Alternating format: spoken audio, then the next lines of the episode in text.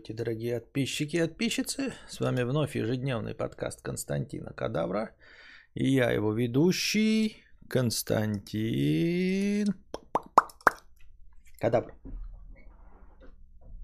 Итак, значит, у Яндекса, если вы не в курсе, есть три суперкомпьютера. И все эти три суперкомпьютера яндексовские входят в топ-200 лучших и самых мощных суперкомпьютеров мира.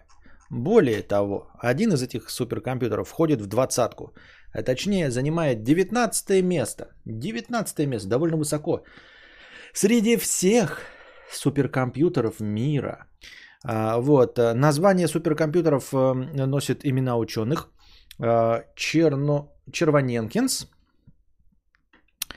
а, Галушкин Червоненкис, Червоненкис, а не Нинс, извините, у меня там опечатка, да? Червоненкис, Галушкин и Липунов занимают, соответственно, 19, 36 и 40 место э, в списке суперкомпьютеров. На первом месте стоит, э, значит, японский Фугаку, Фугаку, вот. Лидером топ-500, топ-500, извините, не топ-200, э, как и в 2020 году, японский Фугаку. А на втором месте кто же? Где-то тут был. Ну ладно, это в общем не важно. Я хотел эм, э, задать вопрос вам, тут же все анальники, о, программисты, э, такой, знаете, для, для обсуждения, а для чего нужны суперкомпьютеры и что есть такое суперкомпьютер? Для чего он нужен, с чем не может справиться, ну, типа тупо сервер? Э, сервер с большим количеством компов, подключенным там вместе, э, ну там какие там есть эти новые технологии, которые позволяют э, просто компьютеры скоростными соединениями вместе подключать, чтобы они работали как один компьютер, так называемые кластеры. Вот. Э, для каких таких задач нужен суперкомпьютер, с которыми не может справиться вот такой вот э, сложный сервер. А потом, прочитав, значит, э, в общем, состав этого суперкомпьютера и, и комментарии, я понял, что я нихуя не такой умный, как мне кажется, потому что суперкомпьютеры, судя, судя по всему, так и делаются. Они, походу, так и делаются. Суперкомпьютер Яндекса состо... эм, построены на базе процессоров AMD EPIC и графических ускорителей NVIDIA A100. Конечно, мощных, конечно, специализированных, но там не сказано, что на базе какого-то там суперпроцессора, да, и на базе суперграфических, э, суперграфического ускорителя, а на базе процессоров, коих там может быть очень и очень много, и графических ускорителей – коих там тоже очень и очень много. Что обозначает, что по сути дела, да, на каждый процессор вот э, своя часть подключений, свой там графический ускоритель. И в конечном итоге это, ну, может быть, это там какое-то интересное решение есть, почему они вместе стоят. А, но в целом, а, по сути, это та же самая херня. То есть там нет никаких особенных процессоров. Это те самые процессоры, которые ну, ну, можете вы приобрести. Берите деньги и собирайте суперкомпьютер. И у кого больше денег, кто больше компьютеров соберет в один, тот и получит самый мощный суперкомпьютер. Вот такие вот дела. Так что здесь все упирается в бабло, да, написано, что разработки, ну там какие-то, наверное, разработки есть, но в целом это, по сути дела, просто очень сложные и, как это, Мощные сервера, просто мощные сервера. Ну да, это и есть кластеры, тупо скорость обработки задач. Да, а нет, но это не, как, не какая-то там супер это, то есть ты просто, ну, тупо разветвленную сеть можешь э, по всему миру, и это будет тоже формально суперкомпьютер. Есть же такие системы, которые, не помню, то ли через торрент сети, то ли через другие, ты ставишь у себя программное обеспечение, в точности так же, как работают трояны майнинга, которые на вашем компе майнят для других людей э, криптовалюты, э, вот так же работает, ты ставишь э, специальное программное обеспечение от какого-то там института космического, и твой компьютер во время простоя включенным э, используется для обсчета каких-то данных космических. И, в общем-то, твой компьютер является тоже частью одного большого суперкомпьютера, по сути. Вот, поэтому таким образом суперкомпьютеры состоят из этих кластеров, они так и работают. Единственное, что вот там в комментах пишут, что вот этот фугаку а, японский, для него, вот почему разработка есть разработка, для него были специально разработаны процессоры. То есть, а, может быть, они, конечно, это не один какой-то там процессор, а много их, но, а это специальная разработка именно для фугаку. Это не какие-то там с рынка купленные а, несколько сотен тысяч и подключенных а, к, одной мамке. Это вот действительно разработали процессора. Все остальное вот так. Ну и понятно, что просто на этом суперкомпьютере работает тупо Яндекс и все. И почему это суперкомпьютер? Я просто не знаю, какие другие места, потому что интересно, а Google где, да? Но ну, Google явно же больше информации обрабатывает и всего остального. Может, он там и находится, может, он там вообще всю десятку занимает э, компьютеры Google, помимо Фугаку. Чем они занимаются, эти суперкомпьютеры? Вот. Э, вот этот Фугаку, да, он где стоит и для чего работает? Вот Яндекс, понятно, для чего работает. Он работает для поисковой системы, э, ну вот все эти деньги, такси, ну, все приложения, вот эти суперприложения обрабатывает. Доставка, еда, деливери, все, все что угодно, Uber, купленный там и пятое, десятое. А, а на что работают остальные? Ну, положим, один обработает э, где-нибудь э, в космическом, э, космической какой-нибудь обсерватории стоит и просчитывает данные. Остальные все 500 суперкомпьютеров для чего? А, там написано, что Сбер тоже в входе, да? Ну, Сбер. Вот тоже суперкомпьютер. Почему суперкомпьютеры? Почему ну просто... Ну хотя, а как по-другому назвать? Просто, знаете, у нас мощные сервера. Ну, ну и мощные сервера, ну и мощные, да? Обрабатывают деньги туда-сюда. Вот у Сбера еще суперкомпьютеры есть такое. Мне просто казалось, что суперкомпьютер это какая-то, может быть, я неправильно представлял, но что раньше это были вот то, что называлось суперкомпьютерами, они обязательно стояли в каких-то научно-исследовательских институтах. Не только в российских, ну, точнее, не в российских, а вообще везде, да, в каких-то Кембриджах, Оксфордах и занимались конкретно какими-то вот специализированными задачами. А, то есть стоит суперкомпьютер, как я уже сказал, Э, в космическом институте обсчитывает все фотографии Хаббла. Стоит суперкомпьютер в метеорологической какой-то э, службе и обсчитывает все метеорологические данные для предсказывания правильной погоды. Стоит суперкомпьютер где-нибудь еще и обсчитывает конкретно одни данные. И вот он специально под это все написан. Э, там нет никаких видеокарт и всего остального. Там вообще суперкомпьютер, там мощнейшие гигамегзаэкзофлопсы, а работает на какой-нибудь командной строке, просто запущено, и, грубо говоря, одно, прилож... одно программное обеспечение, которое просто э, высчитывает какую-нибудь сложнейшую задачу, там просчитывает все ДНК человека, что-нибудь в этом роде. А сейчас получается, что суперкомпьютеры это просто мощные сервера, которые занимаются просто обработкой, грубо говоря, бытовых данных, просто больших массивов, но бытовых данных. Ну и что это поисковые запросы, бытовые данные. Переводы денег в Сбербанке, ну бытовые данные. Одно дело вся погодная информация, да, со всех спутников собиралась бы в одном месте и аккумулировалась, и создавалась бы какая-нибудь суперкарта э, всех, всей погоды на планете Земля, которая могла бы быть еще и предсказана этим суперкомпьютером. Да, и как я сказал, косми- движение космических тел, вот, э, все, э, все данные, что поступают с телескопов, вот это все. А так просто бытовые данные, ну и что? Ну и что суперкомпьютер? Какая, какое-то неинтересное все.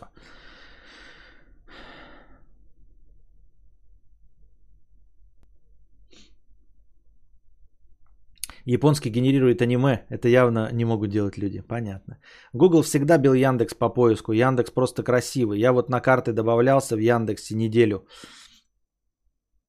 И то со звоном в поддержку. У них на карте есть улица, а в личном кабинете он не, под, не подтягивается. Ничего не понимаю, что ты сказал, Антофрев. Я тоже свой адрес добавлял на Яндекс. Я просто... А, я это, по-моему, подсмотрел у этого, у бледищи этой. А, вот у этой бледищи подсмотрел. Он где-то писал пост, как добавить свой адрес на Яндексе, чтобы тебя... А, потому что в Яндекс Иде, Delivery не было моего адреса, была моя улица, и там несколько домов чисто так э, расставлены, чтобы ориентироваться, да, где по улице что-то находится. А моего дома не было. Я свой дом добавил в Яндексе, чтобы они могли при- привозить. Просто, ну, они... Э, это ничего не исправило. Потому что нет ресторанов, которые сюда возят. А, но теперь зато мой дом конкретно есть. Вы напишите, он найдется. А так в Яндексе он не находился. Хотя на Google картах, везде на остальном он был нормально. Вот. Мне кажется, что между Яндексом и Гуглом два отличия. Яндекс, э, Эвни, звни, мы наш комп подкорректируем вручную по заявку. В Г не звоните нам, комп сам разберется. Антон Фред, ты на таблетках, что ли? Я что понять не могу. Как-то шляпу пишешь вообще непонятно, извини меня.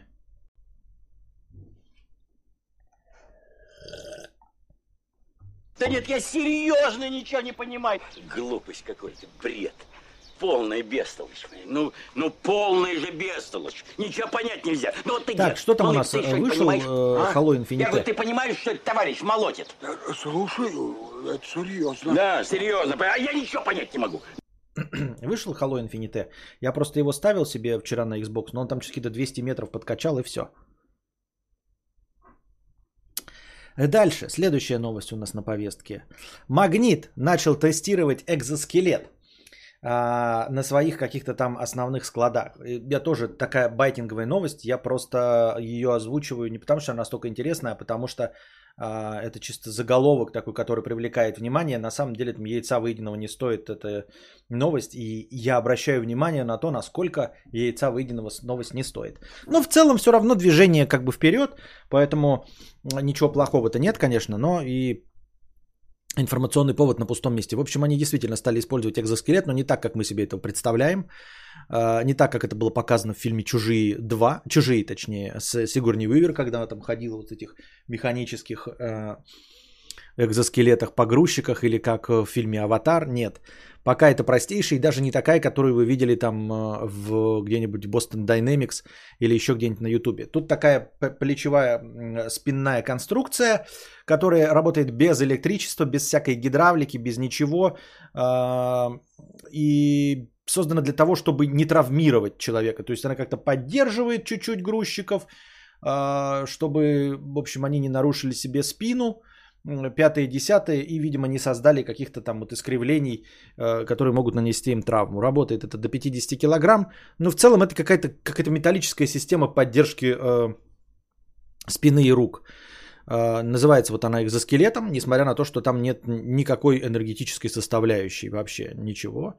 Вот, просто какая-то система сдержек и противовесов, грубо говоря, которые сохраняют спину. И до 50 килограмм. Ну, То, что и так носят, в общем, грузчики. Не, не позволяют вам поднять там вдруг 250 кило и перенести их без травмы. Не, не, не, не как у эм, Death Stranding. В Death Stranding ничего подобного пока. Э, опять произошел сбой.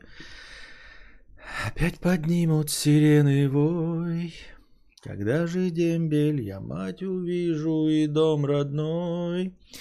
А, опять сбоит, опять сбоит интернеты. Spotify падает, у кого-то не подгружаются мелодии, у кого-то вообще ничего не открывается в Spotify.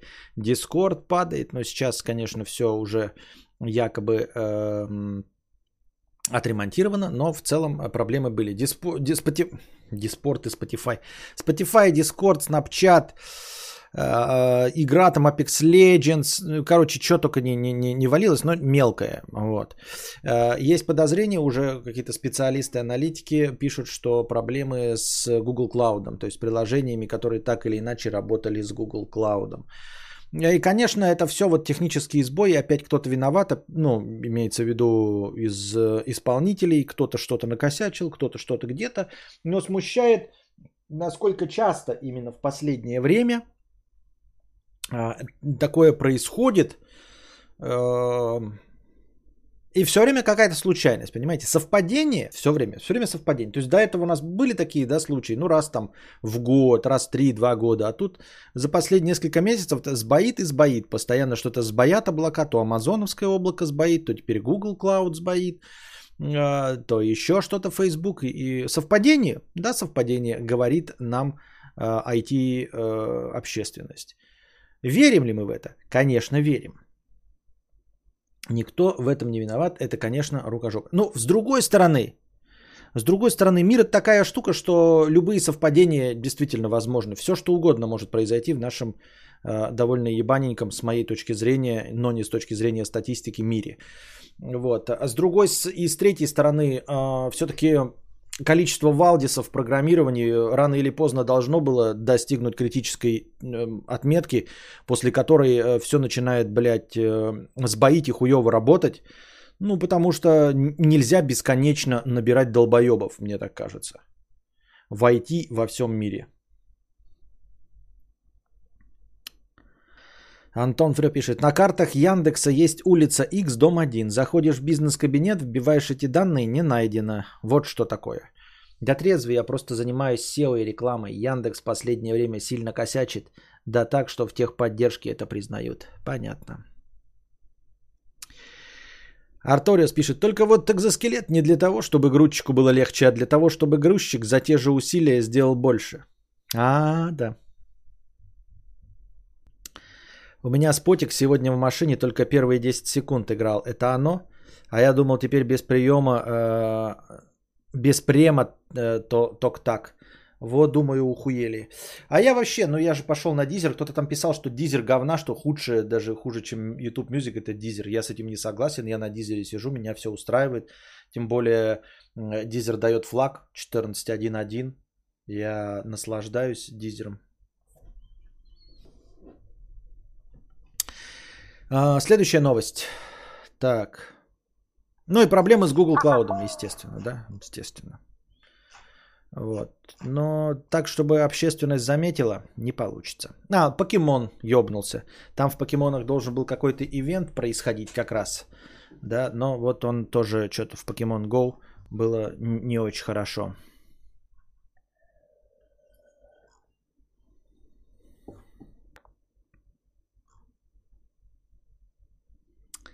Так, Илон Маск, мы уже об этом говорили, как-то проговорился, что э, кто-то написал, что, а, написала ООН, ну, от какого-то своего, то ли, в, как это, всеми, ВПП это э, Всемирная продуктовая программа, что ли, что-то такое, короче. Ну, и кто-то из ООН жаловался, что э, можно было бы решить, решить проблему с голодом за там 6 миллиардов долларов. И что-то там они то ли Илона Маска упомянули, то ли он сам там сагрился. Ну, и он, короче, написал, если вы напишете нормальную программ, программу, Э, вот, э, с открытым бухгалтерским учетом, чтобы все видели. Если у вас есть решение, значит, э, по проблеме с голодом, то я, бля, продам акции Тесла на 6 миллиардов и дам вам 6 миллиардов. Говорил Илон Маск, и мы это обсуждали, и вот прошло время, вот это, как это, всемирная продуктовая программа, дайте сейчас я проверю, как она называлась.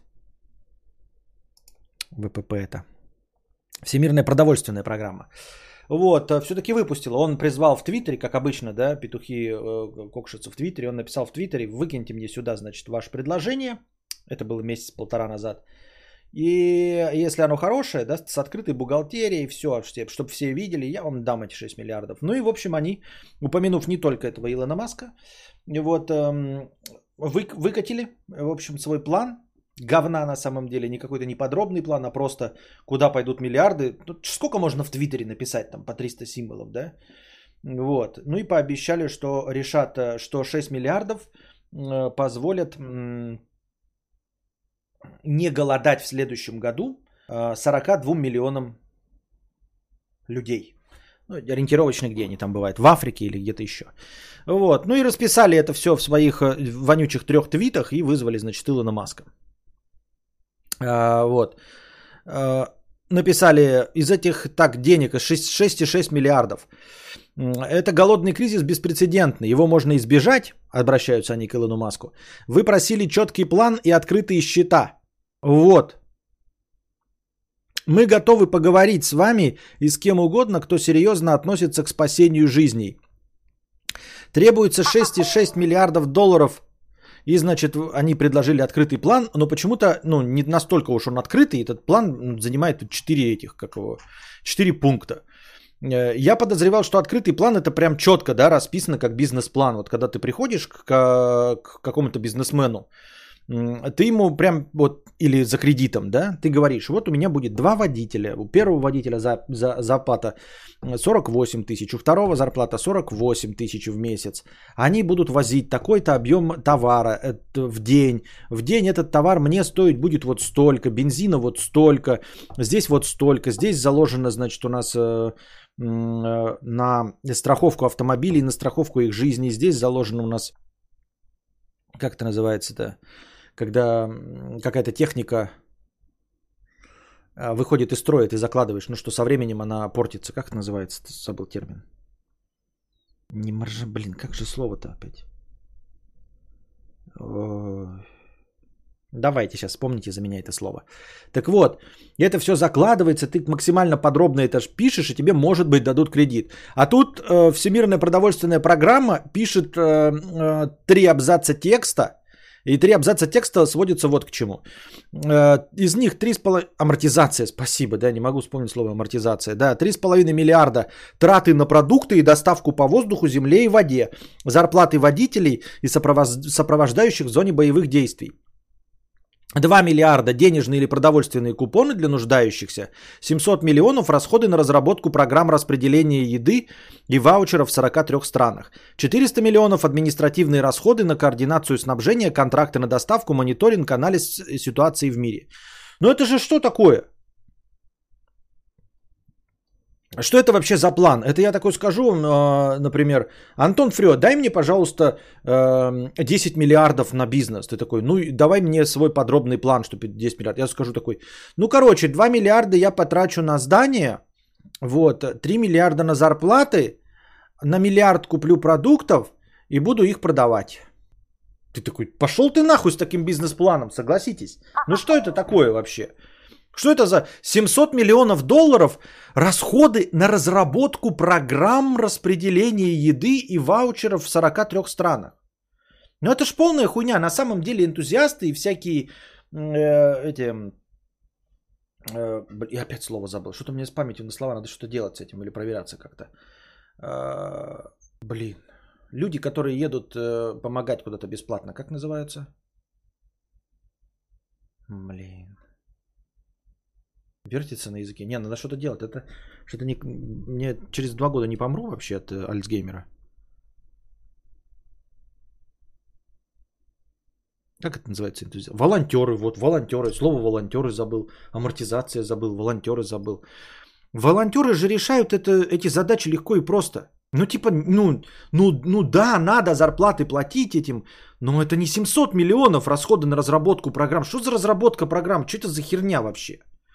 700 миллионов на разработку программ распределения еды. Что такое разработка программ на распределение еды?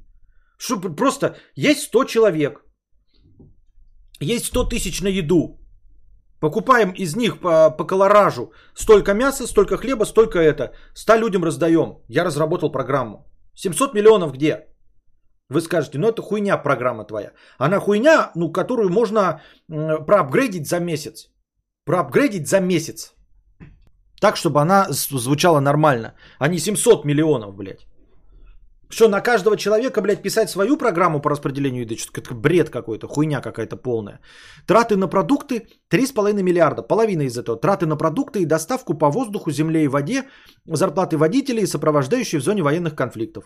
Ну это, блядь, ребята, задонатьте мне 300 тысяч, значит, на продвижение моего канала. Константин, как продвигать канал будем? Ну, короче, 200 тысяч из этого я буду тратить на продвижение. Ну, какое продвижение? Ну, там э, SEO, э, э, реклама и SMM. Вы такие, ты чё, ёбнутый, блядь? Пиши, куда уйдут 200 тысяч? Ты чё, конченый, блядь? Что такое SEO, реклама, SMM? Что это, блядь, подробный ответ? Вот. Ну и вот с таким уровнем э, предложений выступает, но оно типа при- приглашает к дискуссии э, Илона Маска. Но вот эти приглашения к дискуссии он прямо сказал. Ну наймите людей, бля, распишите все. Хотите 6,5 миллиардов получить? 6,5 миллиардов получить от меня, эксцентричного миллиардера. Вы же понимаете, что можно. Вот если я потом не дам, вы потом скажете петух. Хорошо. Если вам нужны 6,6 миллиарда, и вы пишете в Твиттере, что вам нужно 6,6, и обращаетесь к миллионерам, а если вы сами не изыскиваете какие-то резервы, а требуете от миллиардеров помочь вам, и миллиардер ставит условия, напишите максимально прозрачную программу, то вы напишите максимально прозрачную программу. Не надо 4 пункта, а потом, ой, при- приходите к нам. Я что, написал, что я хочу приходить к вам? Вести какие-то дискуссии, разбираться в этом. Вы напишите мне про подробнейшую программу. Я дам своим трем специальным юристам, они прочитают ее. Если там нет наеба какого-нибудь и коррупционной составляющей, мы вам 6,6 миллиардов выделим. Нахрен мне с вами дискутировать? Вы скажете, ну как без... Ну так вы ее начали в Твиттере. Мы идем, ведем дискуссию уровня Твиттера. Вы мне говорите, помоги или пидор? Я говорю, ты чё, бля, пиши план или сам пидор. И вы мне говорите, ну давай поговорим. Нахуй мне с тобой говорить? Ты начал дискуссию, дай 6 миллиардов или пидор. Я тебе отвечаю, давай план или пидор. А ты мне говоришь, блядь, давай встретимся. Пошел ты в жопу. Давай нормально. Если ты в Твиттере начал э, беседу, то давай это перекидываться на, ну, в Твиттере и продолжать общаться. Нахрен вы мне нужны такие? Ну и вообще, в целом, да, в конечном итоге, э, вызывает сомнение. Смотрите, даже если это все почитать, даже если у них какой-то есть план, который они готовы раскрыть почему-то только Илону Маску при личной встрече, а зачем, если он говорит, нужен, он прямо написал, открытый бухгалтерский учет, чтобы каждый мог зайти и смотреть, на что ушел каждый доллар Илона Маска. Чтобы вас каждый э, ловил на, на лжи, на коррупции и на перетратах. Если вы нахуй не э, тратите 700 миллионов долларов на какую-то разработку программ, то мы хотим видеть, куда ушел, на какую строчку программы, на, на, на, на какое конкретно решение ушел каждый доллар из этих 700 миллионов. Напоминаю вам, мы два дня назад читали новость про то, как за 116 миллионов долларов делали программное обеспечение для школ Стокгольма. А потом собрались э, два программиста и треть этой программы написали за две недели лучше, чем официальную. Помните новость? Это два дня назад мы про это читали. На то, как госчиновники шведские потратили 116 миллионов долларов на, на программное обеспечение для школы. А потом два родителя, которые не могли пользоваться этим говном, за две недели написали треть этой программы лучше, чем э, исходная. Вот. Тут вообще, в принципе, он говорит, открытый бухгалтерский учет. Куда вы его зовете, на какую встречу? Сразу же пишите открытую программу и все остальное. Вот. И э, их решение давать деньги, дотраты на продукты, доставка по воздуху, земле и воде, зарплата водителей, продовольственные купоны. Это что такое? Это что такое? Вот давайте почитаем, что написал ну, Илон Маск. Если ВВП, это предыдущие вот эти, ВПП, это Всемирная продовольственная программа, сможет точно описать в этой ветке Твиттера, как 6 миллиардов долларов решат проблему голода в мире, он правильно задает вопрос, решат проблему голода. А вы предложили программу, как накормить. Решать проблему и накормить – это две разные э, вещи. Неужели, блядь, Всемирная продовольственная программа ООН не понимает, что просто раздать еду – это не решить проблему. Я не понимаю, мы все в разном мире живем и не слышали, все работающие люди во Всемирной продовольственной программе не слышали байку про э, дай человеку э, рыбу, и он будет сыт один день, и дай человеку удочку, и он будет сыт всю жизнь. Очевидным образом Илон Маск спрашивает, как 6 миллиардов решат проблему голода в мире. Не как накормят один год 42 миллиона человек, а как решат проблему. Он ждет от них, очевидно, чтобы они придумали удочку, удочку, блядь. А они говорят, купить продукты, блядь, и раздать неграм, э, черным афроамериканцам. Ну, бедным, в общем, не, не, не имущим. В общем, голодным. Вы так это видите или нет? Ну серьезно, они же говорят, купить продукты, раздать, купоны. Это же не решение проблемы. Может, может вы тупые? Ну нет, это же реально не то, правильно? 6 миллиардов надо потратить на то, чтобы э, поля, купить этих коров, чтобы они разводили. Орошение полей сделать. Да? Как это геомодификация Земли-то, как это называется, как в плане, планетарном масштабах. Как называется? Я опять забыл слово. Из фантастики. Ге, геомоделинг или как-то там такое. Вот, голодают, но там же звери живут, значит, есть можно. Значит, какие-то растения есть. Ну, научите их добывать соль, каучук, алмазы. Правильно? Сделайте инфраструктуру, чтобы они зарабатывали деньги на своем, а, э, на всем этом, и чтобы им все привозили. Я правильно понимаю? Сделайте так, чтобы они уехали в какие-то другие районы, где есть э, растительность. Пускай эта программа будет переезда из засушливых районов Африки в те районы Африки, где растет все. И вот эти 6, 6 миллиардов будут на обучающую программу этих, э, не геологов, а агрономов. Пускай постройте институты агрономии. Пусть все негры идут, ну, почему все время негры говорю? Пускай все голодающие идут в институты агрономии. Пускай поднимают целину у себя там, где они голодают. Они не умеют, пускай им терраморфирование, терраформирование, да. Пускай занимаются терраформированием. Пускай свои пустыни превращают в оазисы. Вот какую вы должны были программу. Я, не, я как-то не, ну, вы мне скажите, дорогие присутствующие здесь. Я неправильно понимаю? То есть реально всемирная продовольственная программа, она про то, что типа раздать деньги, и им Илон Маск такой говорит, я вам дам 6 миллиардов, если вы решите проблему голода. Ну хотя бы начнете ее решать. Они же не решают, они же все написали, я же вам прочитал.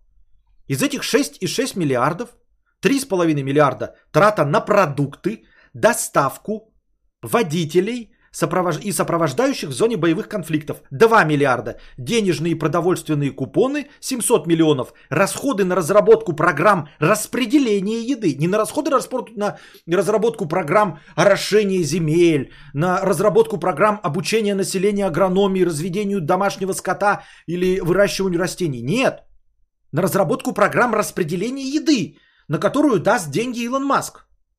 400 миллионов административные расходы на координацию.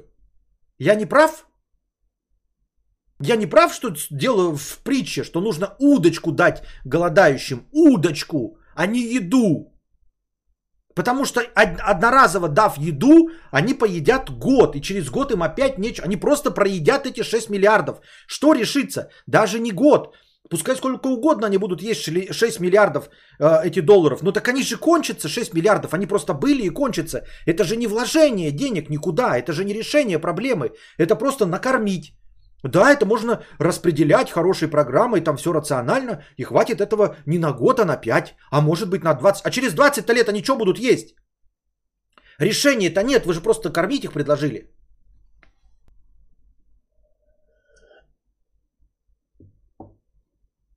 Как решить проблему голода в мире? Кадавр. Научить их добывать соль, алмазы.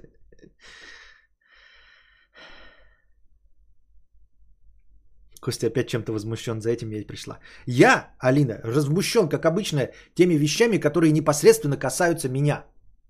Вот меня коснулось, и я непосредственно меня вот это волнует. Меня волнует, что Всемирная продовольственная программа ООН наебывает Илона Маска и хочет его деньги, 6 миллиардов, скоррупционировать. У меня это просто мою русскую душу, это нет никакой возможности дышать. Нервов никаких не хватает.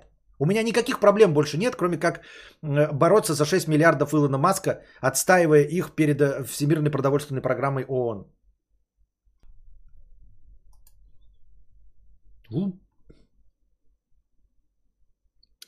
Жительница Аргентины полностью избавилась от ВИЧ. Ну, вы, конечно, это второй известный случай в истории. Без лечения, без медикаментов, без терапии, без чего бы то ни было, без пересадки костного мозга и 5-10. Просто вы можете сказать, ну, я сто раз об этом читал. То, что вы читали в спидинфо, в интернетах и слышали э, это крашеные проститутки, это все неправда. Потому что, ну, на самом деле, доказанных случаях, как оказалось, всего два. И вот второй случай, жительница Аргентины полностью избавилась от ВИЧ без лечения. Значит, какая мякотка? Как и в предыдущем случае у 66-летней э, женщины, которая заразилась еще в 1992 году, так у этой, заразившейся в 2013 году, в 2020 году при взятии у нее анализов, причем анализов многочисленных, очень-очень много клеток крови бралось, там тысячи тысяч, все проверялось, и нашлось всего 6 э, маркеров, ну, в общем, 6 э, этих клеток э, э, ВИЧ в неактивном состоянии, которые не распространяются. Значит, какая э, штука, как это все работает, да? Э, вирус ВИЧ попадает в кровь, попадает э, в клетки, э, в общем, в иммунные клетки и заражает сами иммунные клетки. И сами иммунные клетки ну, не могут противостоять иммунным клеткам, и поэтому э, зараженные иммунные клетки дальше распространяют вирус, который, в общем-то, и э, разрушает организм.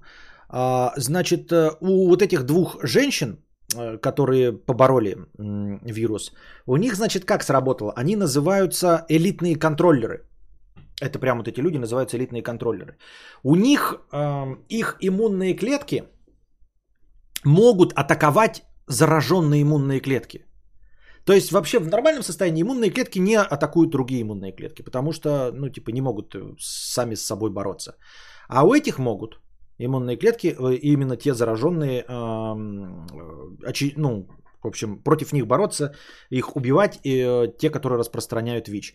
Вот. Единственные маркеры, которые у нее остались, там 6 или 7 маркеров, они остались потому что, ну, как и во всем организме, как и во всем нашем мире, есть, есть какие-то ячейки, которые не работают. Вот. Вот если мы возьмем наше население Земли как многоклеточный организм, где каждый человек это клетка, то есть приносящие пользу клетки, а есть стримеры, блогеры, которые ничего не делают. Просто они живут, но нихуя не делают. И также среди иммунных клеток тоже есть, в том числе зараженные, вот, которые не распространяют заразу, потому что они неактивны.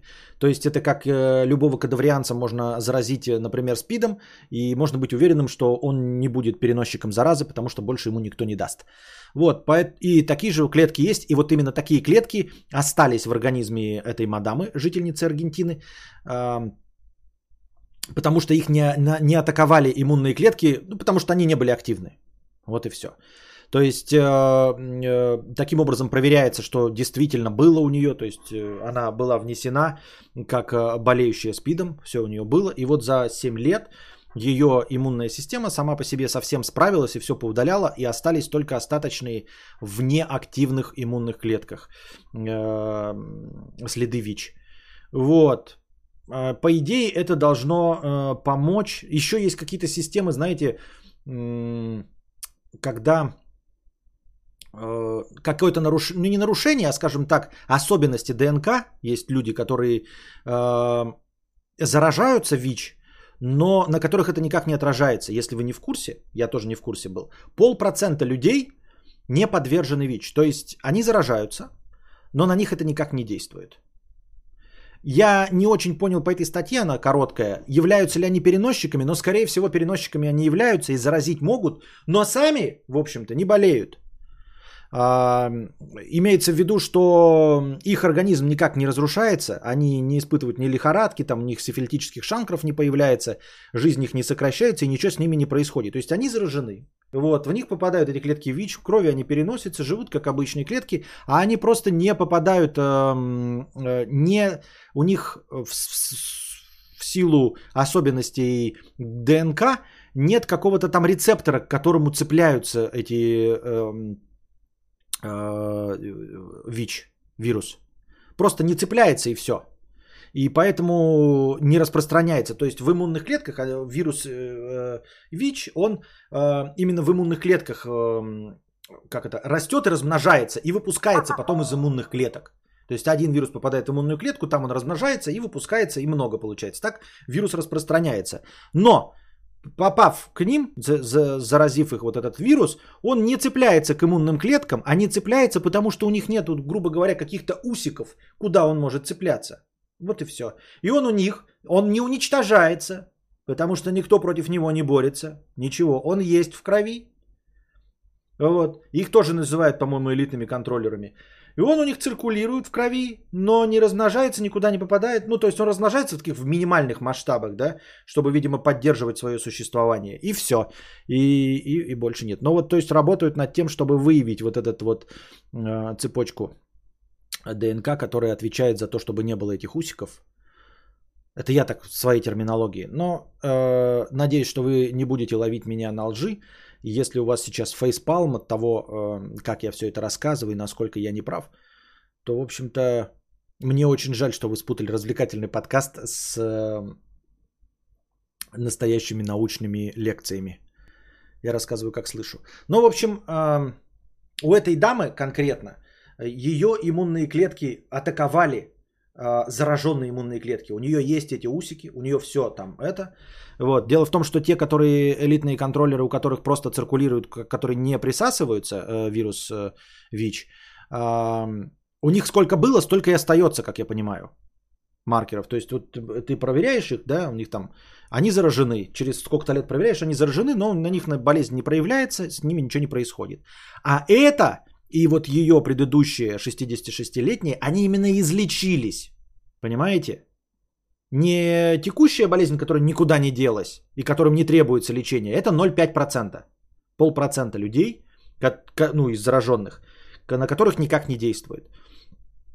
А вот эти две, они именно излечились без вмешательств, потому что есть разного рода терапия, там, да, бороться э, там с результатами, с чем угодно. Есть э, пересадка вот от этих э, элитных контроллеров, пересадка каких-то костного мозга, чтобы кровь по-другому вырабатывалась.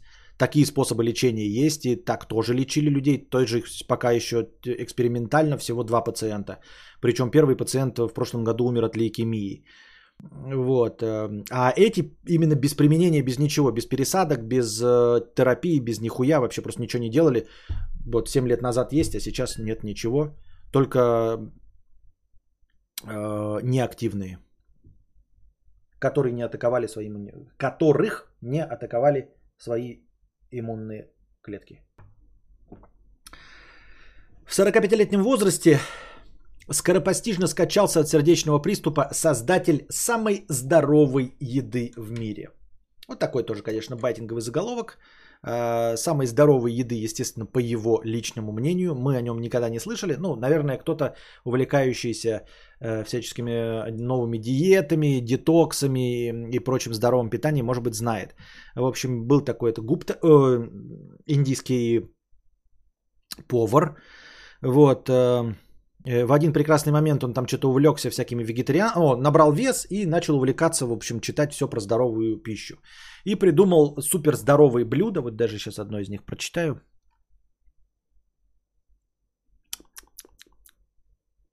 Придумал вот Бейнс его фамилия.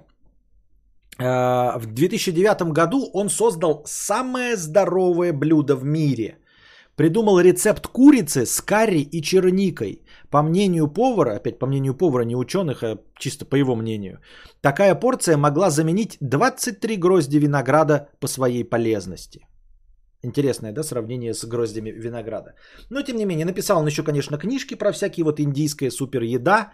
Это, естественно, их э, э, национальная кухня, адаптированная под как можно более современные тенденции в здоровом питании – но умер в 45 лет от сердечного приступа. С одной стороны, с каждым может случиться, да? Ну вот, если тебя, на тебя упал рояль или сбила машина, то да. Все-таки сердечный приступ, это говорит о том, что ну, организм твой был нездоров. Организм твой был нездоров. И мне кажется, опять-таки, кто я такой, ну, мы просто лясы точим, что если ты занимаешься популяризацией, но опять, мы же его на лжи не поймаем, он умер и умер, да? Кто, мы же его не подтянем ни за что. Э, так же, как, знаете, осуждаем, помните, женщины, которая рассказывала про счастливую жизнь, а потом покончила жизнь самоубийством, да? Все вот эти, которые рассказывают про счастливую жизнь, а также э, статистика самоубийств среди психологов, которые должны нас всех отговаривать, и психотерапевтов, которые должны нам со всем этим помогать, э, среди всех профессий чуть ли не на первом месте находится по количеству самоубийств. Мы это осуждаем со всех сторон.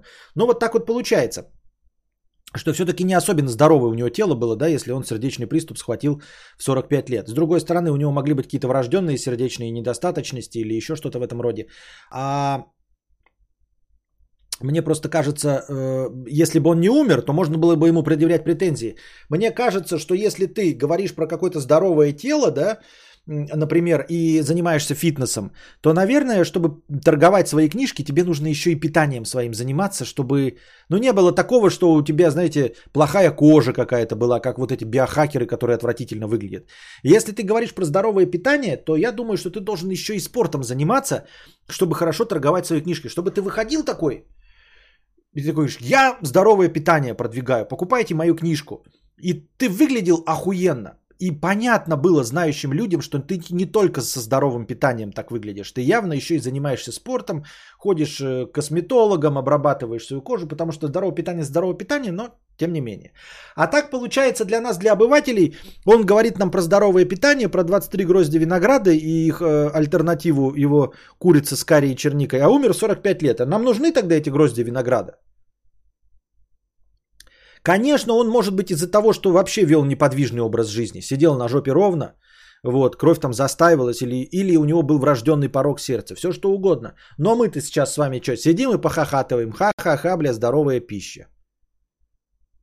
Правильно? К чему я это все? Да ни к чему, просто новости, и все. Добавить мне к этому нечего. Инстаграм оказывается, проводил политику, предлагал пользователям до 35 тысяч долларов за публикацию э, и короткие видео в Reels. Вот они же свою новую систему Reels открыли. Я только не понял. А, Reels это то же самое, что было Instagram TV, да? Ну было же Instagram TV. Это переименовался или что? Куда делся Instagram TV было предложение? Это одно и то же или что? Зачем он появился? Рилс, он же тоже длинный. Или что это такое? В Инстаграме 5 августа появилась новая функция под названием Reels. Она позволяет пользователям записывать видео длиной в 15 секунд. Так это же всегда было. И добавлять к ним музыку и визуальные эффекты. Так всегда можно же было видео добавлять. Я не понимаю, что значит Reels? А что Stories значит тогда такое? То есть видео в Инстаграм и так можно было заливать. И помимо этого еще Stories.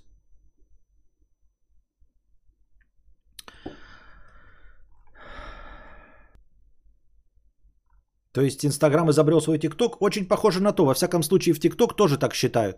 За месяц до запуска Reels, когда в планах Инстаграм уже было известно, исполнительный директор ТикТок назвал этот продукт конкурента сервисом-подражателем. А Инстаграм ТВ остался? Инстаграм ТВ все еще есть? Который для длинных видосов. Я просто сейчас, конечно, могу покудахтать, как я это обычно говорю, зачем эти дублирующие функции одно по одному, и сторисы, и видос внутри Инстаграма, и Reels, и Инстаграм ТВ.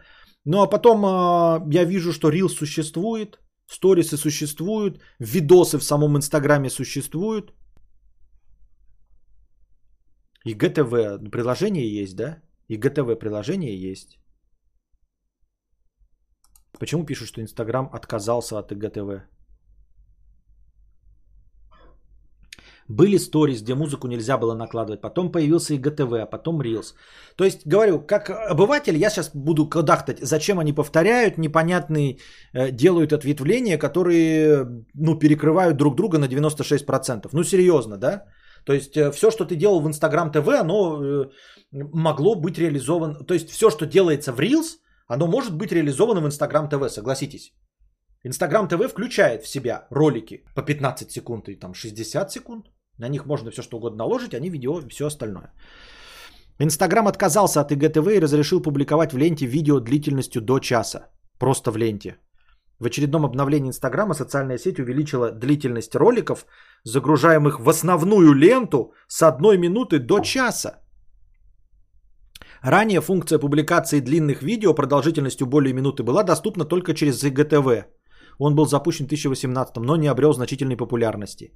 По сведениям издания, соцсеть переименует ИГТВ в Инстаграм ТВ. Новый раздел будет предназначен в первую очередь для пользователей, которые заходят в Инстаграм для просмотра видео. Хрен просышь, но я не тот, кто может осуждать. Я осуждал ТикТок, потому что не понимал, как он работает. Поэтому сейчас я не понимаю, как и кому, зачем и почему нужен Reels.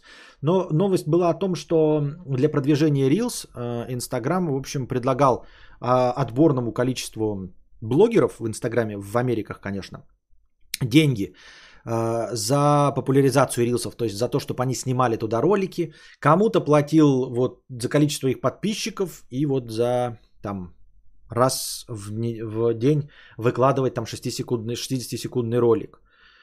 А, кому-то с меньшим количеством подписчиков платил больше денег какому-то суперблогеру платил там вообще тысячи, но за просмотры. Типа, если за месяц всех твоих рилсов посмотрят 1,6 миллиона раз, то он там получит тысячи долларов.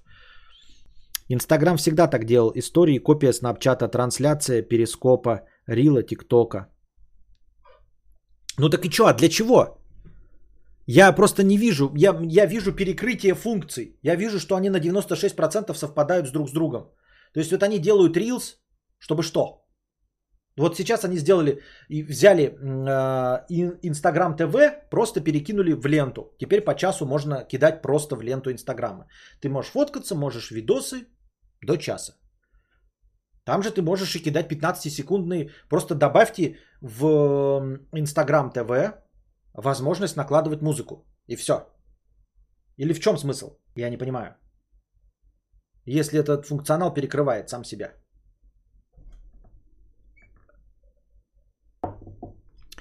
Так и в YouTube есть и Stories, и TikTok. И Stories, и TikTok. Справедливо. Я не понимаю. Я не понимаю. Надеюсь, вам понравился сегодняшний информационный блог.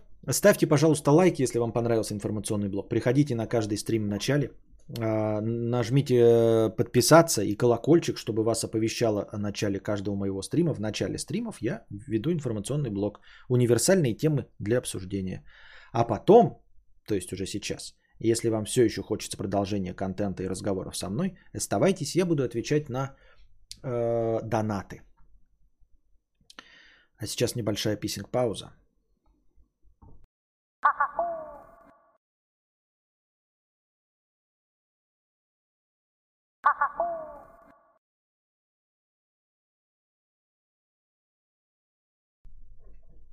Еп, еп, еп, еп, еп, еп, еп, еп, еп, еп, еп, еп. Так, на чем мы вчера остановились? Я же вчера не дочитал какие-то донаты, да? Так, и на чем я остановился? Кто-нибудь помнит, на чем вчера говорили?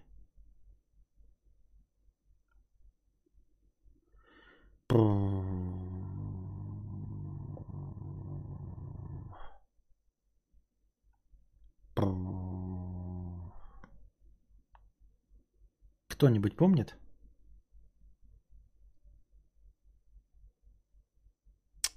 Я не помню. Прости, Константин, идею неправильно донес. А, оцени... О, а, был, да? Окей, извините. Да, съебатор обратно, 997 рублей. Привет, Костя, смотрю тебя уже 5 лет и редко доначу. Эх, как же меня косоебят твои рассуждения про анальников. Мне кажется, что ты полностью не понимаешь наш процесс, наш процесс работы и поэтому сравниваешь с табуретками. Не хочешь провести тематический эфир с гостем? Не предлагаю себя на эту тему. С каким гостем? А, не хочу, потому что э, мне интересно, почему ты вообще хочешь, чтобы я изменил свое мнение. Какая тебе печаль до того, что я думаю о банальниках?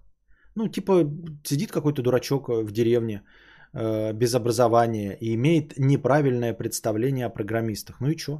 Почему это тебя вообще волнует как-то, да? Ну, тебе скажут, например, да, я не знаю, вот тебя как зовут, например, Олег, да? И Ксения Собчак скажет, например, все Олеги говноеды. И ты захочешь вот Олега, ой, захочешь Ксению Собчак переубедить? Ты захочешь с ней говорить? Тебе есть какое-то мнение до Ксении Собчак? Ой, то есть есть э, как, э, какое-то дело до ее мнения? Понимаешь? Вот мне Собчак скажет, все Пети хуесосы. Вообще все равно. Ну, типа, это кто сказал? Собчак? И она, блядь, ничего нормального не говорила. И это скорее будет значить, что точно не все Пети с хуесос. Вот прям это будет скорее обратнее обозначать. Поэтому я вот тоже не понимаю, тебе какая печаль до того, что я сказал и что я думаю. Если ты думаешь, что я э, доношу до кого-то деструктивную и неправильную мысль, то ты тоже не прав. Я развлекатель, сижу здесь клоун, э, это, рожи корчу, рассказываю какую-то хуергу, и от того, что я регулярно доношу какую-то неправильную мысль, вообще ничего не меняется, потому что абсолютное большинство моих зрителей меня не воспринимают, я надеюсь, как э, ориентир во мнениях. То есть они могут слушать мои советы, но уж точно не, ориентир, не ориентируется на мои представления о чем-то, я так думаю. Съебатор обратно 997 рублей. Ну а вообще хочу поделиться о наболевшем. Недавно переехал из западной части Евросоюза в Россию, и, господи, насколько же тут лучше качество жизни. Прочитай следующее предложение, прежде чем произносить.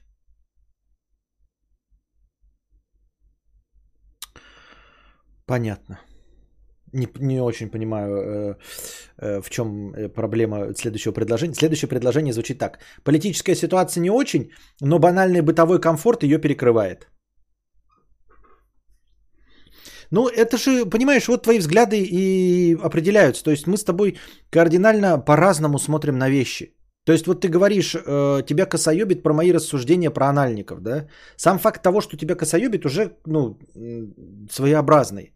Уже кое-что говорит о тебе, да? И не лучшее, к сожалению. Вот. Наверное, ты как раз и есть тот анальник. Тут проблема в том, что э, настоящие программисты, да, они не обижаются на то, что я говорю. Ну, потому что, ну, как тебе сказать, это как вот мне ты скажешь, ты жирный. Вот меня это не трогает, понимаешь? Меня ты этим не оскорбишь. Вот. Э, и, соответственно, если у тебя есть настоящий опыт э, взаимодействия с программистами, то есть у меня подозрение, что долго находящиеся как бы э, в этом котле люди, они гораздо спокойнее, назовем это так, завуалированно, гораздо гораздо спокойнее относятся к тому, что я имею сказать про программистов-анальников. Вот. Э, а вообще твой взгляд э, мировоззренческий на то, что ты вернулся из западной части Евросоюза в Россию и считаешь, что тут бытовой уровень комфорта лучше, это оголяет нашу разницу во взглядах на бытовой комфорт что ты называешь бытовым комфортом. Я называю бытовым комфортом невозможность, э, ну я не знаю, ставить машины во дворе. Вот это я называю бытовой комфорт. Тебе может кажется, что бытовой комфорт это заебись поставить э, э, свою ебаную бричку возле подъезда, перегородить нахуй все, лишь бы тебе было удобно э, и никто ничего не скажет, и воевать с соседями за это место каждый раз и анально огораживать его. Вот. Для тебя может быть бытовой комфорт это включать музыку из этой машины громко в 10 вечера, а где-нибудь в Германии ты получаешь за это э, штрафы.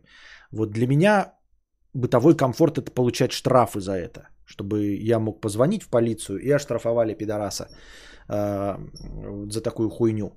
Чтобы я мог позвонить в полицию и сказать, что человек в шашечке играет на дороге, и чтобы его остановила полиция и оштрафовала на 300 на 500 евро. Вот. Эм, что-нибудь вот такого уровня, понимаешь? А для тебя комфорт это, знаю, это там, где нет э, скоростного ограничителя, э, въебать педаль в пол. И ничего тебе за это не будет, потому что оштрафовать тебе имеет право только э, видеокамера. Ну, то есть, как я тебя смотрю, да, но Я смотрю на это так. Никто в здравом уме, если его не вынудили переехать из э, западной части ЕС в РФ, не будет этому радоваться. Это мое видение, мое представление.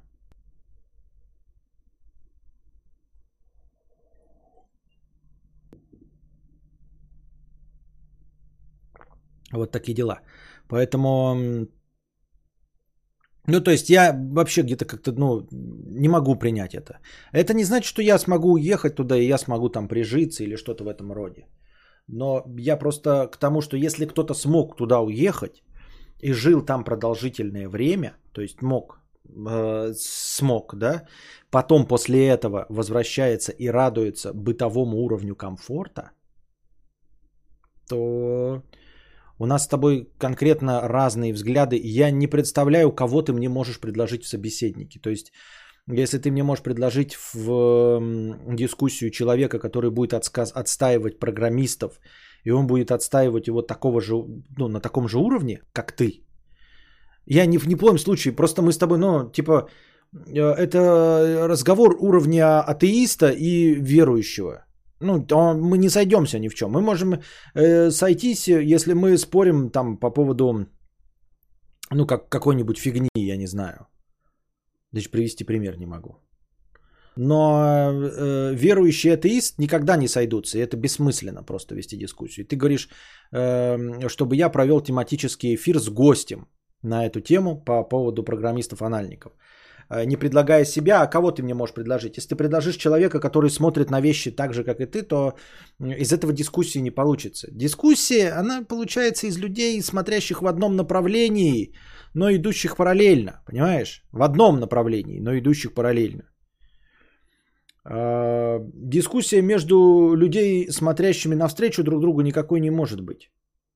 Поэтому э, тебе не понравится ни один из гостей. Если я найду гостя какого-то, а этот гость, боже упаси, окажется программистом, анальником и скажет, что они действительно все анальники, да?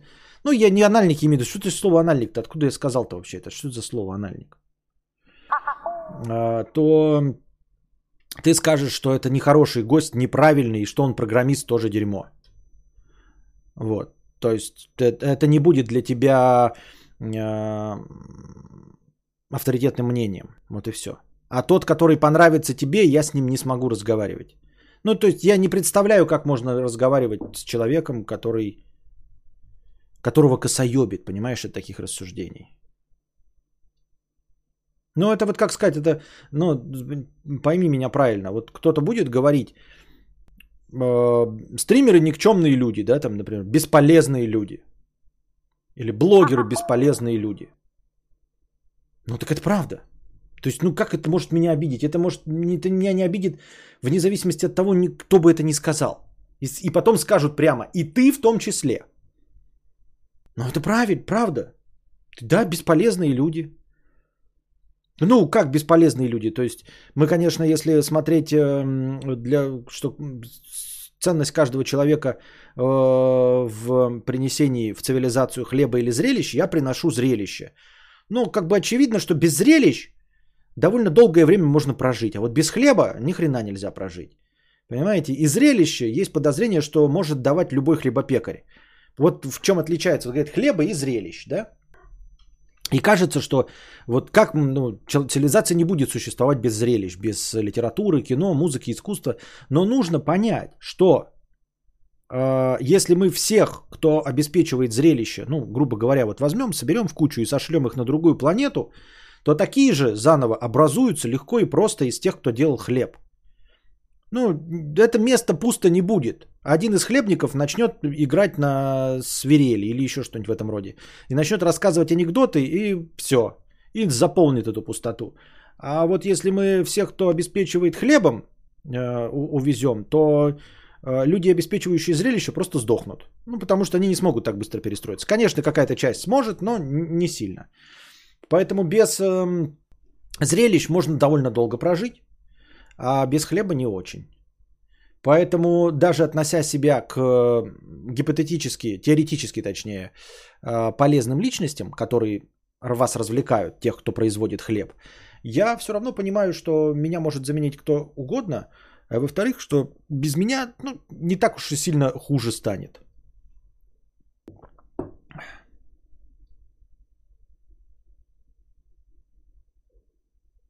Съебатор обратно 997 рублей. Ну, про анальников ты частично прав. Я не оскорбился тем, что ты говоришь, что мы петухи. Это действительно так. Но я реально долгое время жил в ЕС, и там просто каменный век по части технологий. Такси, Яндекс, Еда, госуслуги, забудь. А, это так я знаю. Так это я знаю. Ты просто э, по части технологий я знаю, я и вот в своих стримах неоднократно говорил. Я даже объяснял, почему в какой-нибудь Америке э, все находится на таком, по нашему мнению, зачаточном состоянии, э, потому что жлобство западной цивилизации проявляется в том, что они не заменяют то, что до сих пор работает. И если они купили свой первый компьютер в 1981 году, и он до сих пор работает, и он не сломался, то они его менять не будут. Они будут сидеть за компьютером 1981 года.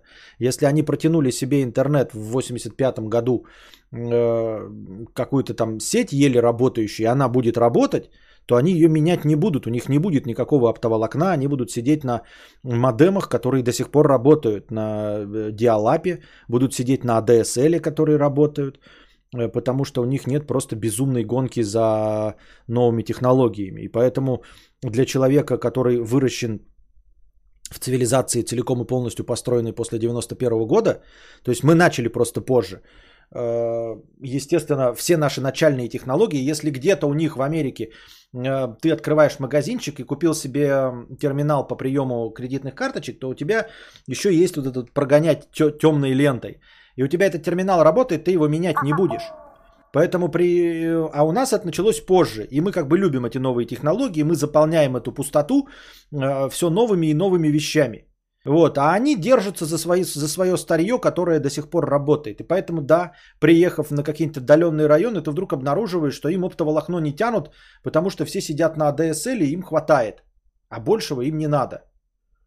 И э, смотрят видосы, беря, беря DVD на прокат, потому что у них DVD-плеер работает, а нахуй его менять. А ты сидишь такой, у меня будущее, у меня smart TV, а интернета не хватает на то, чтобы смотреть smart TV. Вот.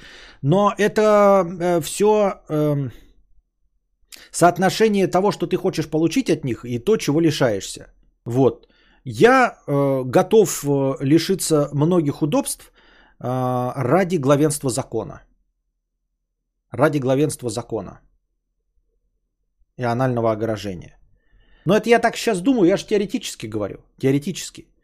То есть у нас э, куча вот этих свобод, от которых я готов легко избавиться, лишь бы вот не пердели под окнами, да, э, автомобили, э, лишь бы не нарушались правила дорожного движения и любого пьяного можно было по телефонному звонку, чтобы копы его остановили, проверили пьяный и действительно отобрали у него права, вот это вот все. И ради этого я мог бы пожертвовать, ну, перейти там на наличные деньги на пятое и десятое. То есть, что для меня важно? Вот пишут Netflix, э, Кинопоиск HD, Яндекс, Еда и Delivery. Вот я сейчас сижу, у меня нет никакой доставки еды. Вот. Отказаться от э, Netflix да легко. Поэтому у меня единственное, из чего я пользуюсь из будущего, это платежными системами. Ну, то есть, э, это я почувствую, когда сделаю шаг назад и начну эм, пользоваться наличными деньгами, потому что другого не будет. То есть, это опять считать сдачи, пятое, десятое, это, конечно, во фло будет. Все говорят, что нужно валить, пишет Пасима, а, а я без понятия, как это сделать. Ну, серьезно, как? Откуда я знаю, как? Я и не сваливаю, потому что я тоже не знаю, как в этом соль. Никто не знает как, поэтому никто и не сваливает, все просто трещат, а, и никто никаких телодвижений э, не совершает. Ну и вот это то, что я говорил про отсталость технологий, я не знаю. Это, наверное, чем старше Европа, да, э, чем старее свет, тем хуже с этим обстоят дела. То есть, чем э, западнее Европа, чем это старше страна, какая-нибудь Швеция, Швейцария, Бельгия и прочее, тем, наверное, хуже там с технологиями. Потому что люди никуда не перемещаются, им ничего не надо. Это, скорее всего, все консервативно настроенные люди. То есть, если человек никуда не уехал, где-нибудь сидит в своем вот этом швейцарском, как они называют, район или как там, Кронен, ну, в общем, сидит где-то в швейцарском этом. Страна у него прекрасная, ехать у нее никуда не надо. Тут э, и ты из года в год, из поколения в поколение смотришь на эти швейцарские Альпы, прекрасно дышишь чистым воздухом, вот, все войны проходят мимо тебя, страна твоя богатеет на золоте Третьего Рейха.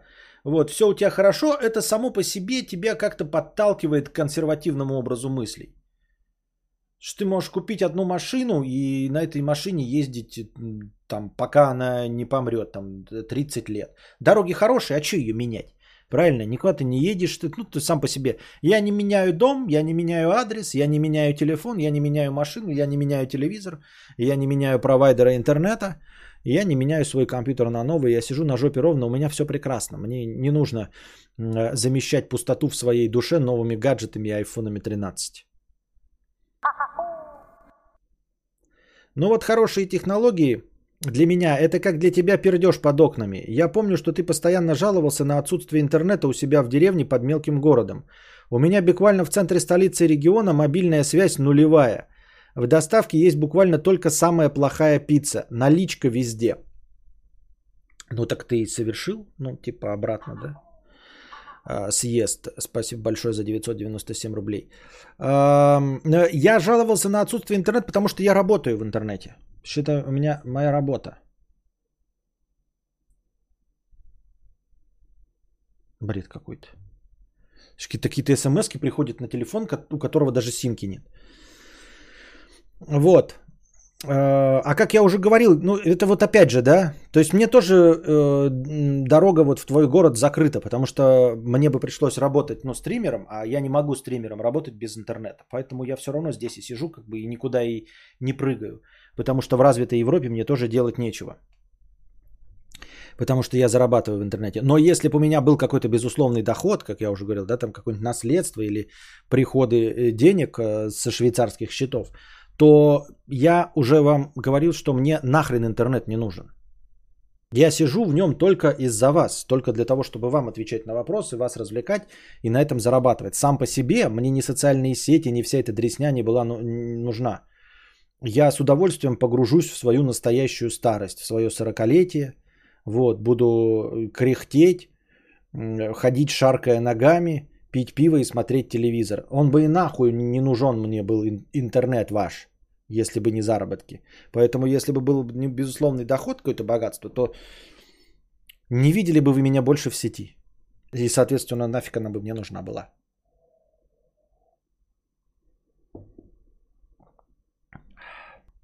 Я так думаю. На чем же я вчера остановился по донатам-то?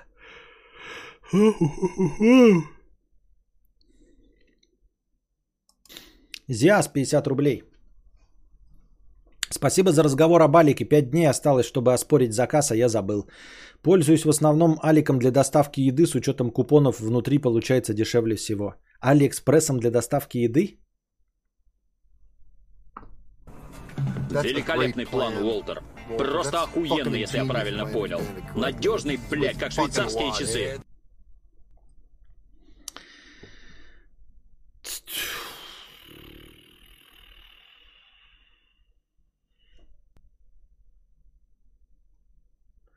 Авантюра Арагорна 50 рублей с покрытием комиссии. Спасибо за покрытие комиссии.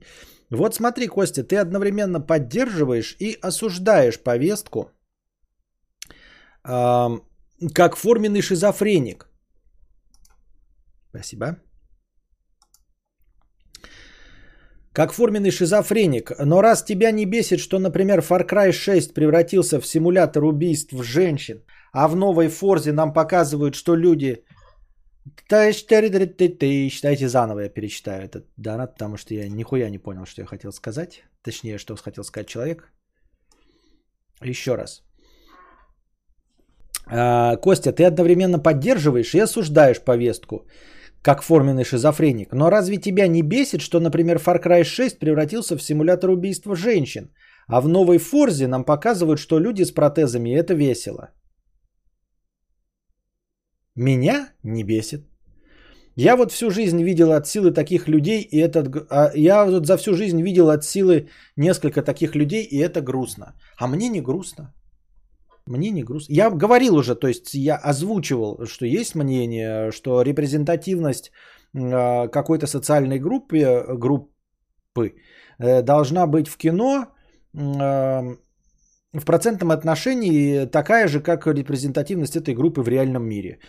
То есть, если мы снимаем фильм про Барнаул, э, в котором на весь Барнаул 10 негров, да, а в Барнауле живет 500 тысяч, то, соответственно, в кино э, на 100 героев должно быть 0, хуй десятых негра. То есть ни один негр в кадре в фильме про Барнаул появляться не должен. Просто потому, что вот ты идешь по Барнаулу, как часто ты встречаешь негра? Там раз в несколько суток. Да? Раз в месяц, например, ты видишь э, негра.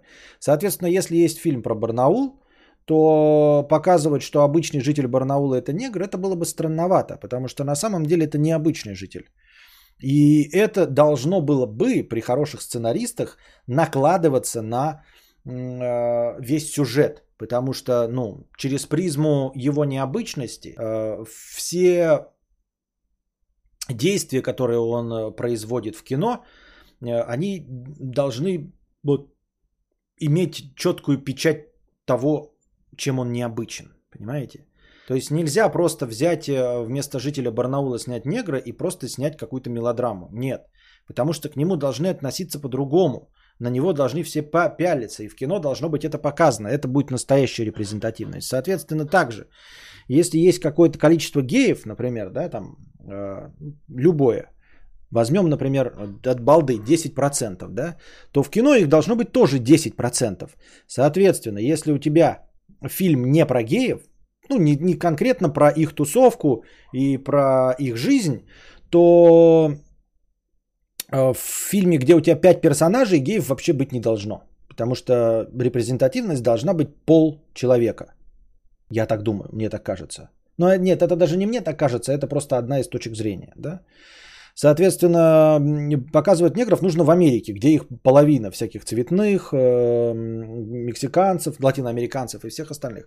У нас латиноамериканцев и негров нет, поэтому э, представлять их в нашем кино бессмысленно, потому что ну, их нет. Если ты показываешь стандартную Россию, вот, например, в фильме «Бумер», то там и не должно быть никаких чернокожих, потому что увидеть их э, в средней полосе России не в Москве практически невозможно.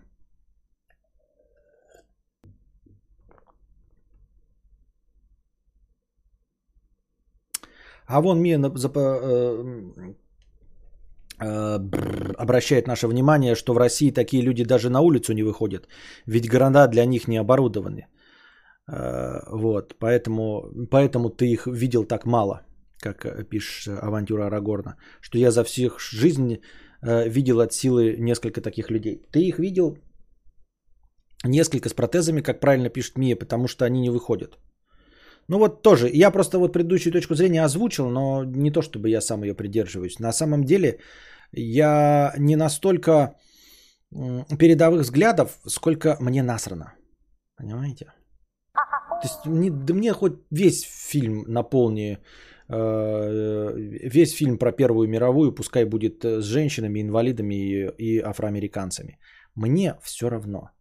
У меня нет никаких чувств э, к Первой мировой войне, я не, никакого болезненного, ощущ... Э, болезненного отношения к истории не имею. Мне все равно. Пускай этим занимается законодательство. Вот оно там про пересмотр истории есть, но лично мне все равно. Вы можете с пересмотром как-то там как угодно бороться. Меня это не задевает. Я играл в Battlefield. Мне не понравился Battlefield там 5 или 1, просто потому что игра говно, а не потому что там очень много чернокожих, э, инвалидов или женщин. Я так думаю, мне так кажется. Кучу всяких мармеладок есть европейских, макарон и прочее. Чего? Костя как-то пил пиво с негритянкой, все время крутилась мысль, как бы не сказать слово на букву «Н». Нет у меня такой проблемы, я ни одного чернокожего не встречал, не разговаривал с ним, поэтому мне все равно. Так.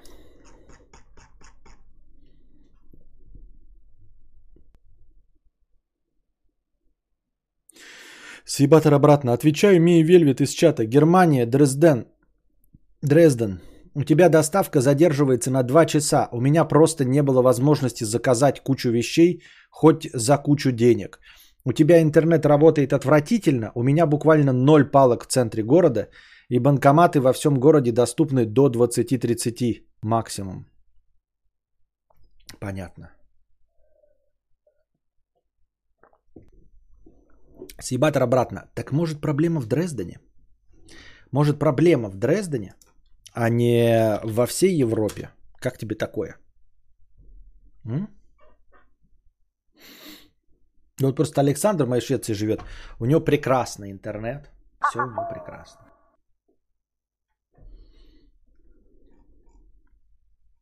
Хотя он даже не в городе, а тоже в какой-то деревне. Маленькое привидение 50 рублей э, с покрытием комиссии. У меня все знакомые родители маленьких детей однажды начинают рассказывать с покрытием комиссии, спасибо за покрытие комиссии, как малыши внезапно начинают пялиться в пустой угол, улыбаться, смеяться, разговаривать с неким существом и так далее. У твоего Костика есть такое? Как ты такое объясняешь? У этого могут быть обычные непотусторонние причины. У моего Костика пока такого нет. Я это пока никак не объясняю. А могут ли быть обычные непотусторонние причины? Конечно, могут быть. Э, маленькие дети имеют богатую фантазию и очень часто придумывают себе э, вымышленных друзей. Именно поэтому в фантастических и фильмах ужасов э, все время детям никто не верит когда они видят каких-то полтергейстов, все говорят, э, что им показалось, э, что их ведут к психологу, что они видят каких-то вымышленных друзей.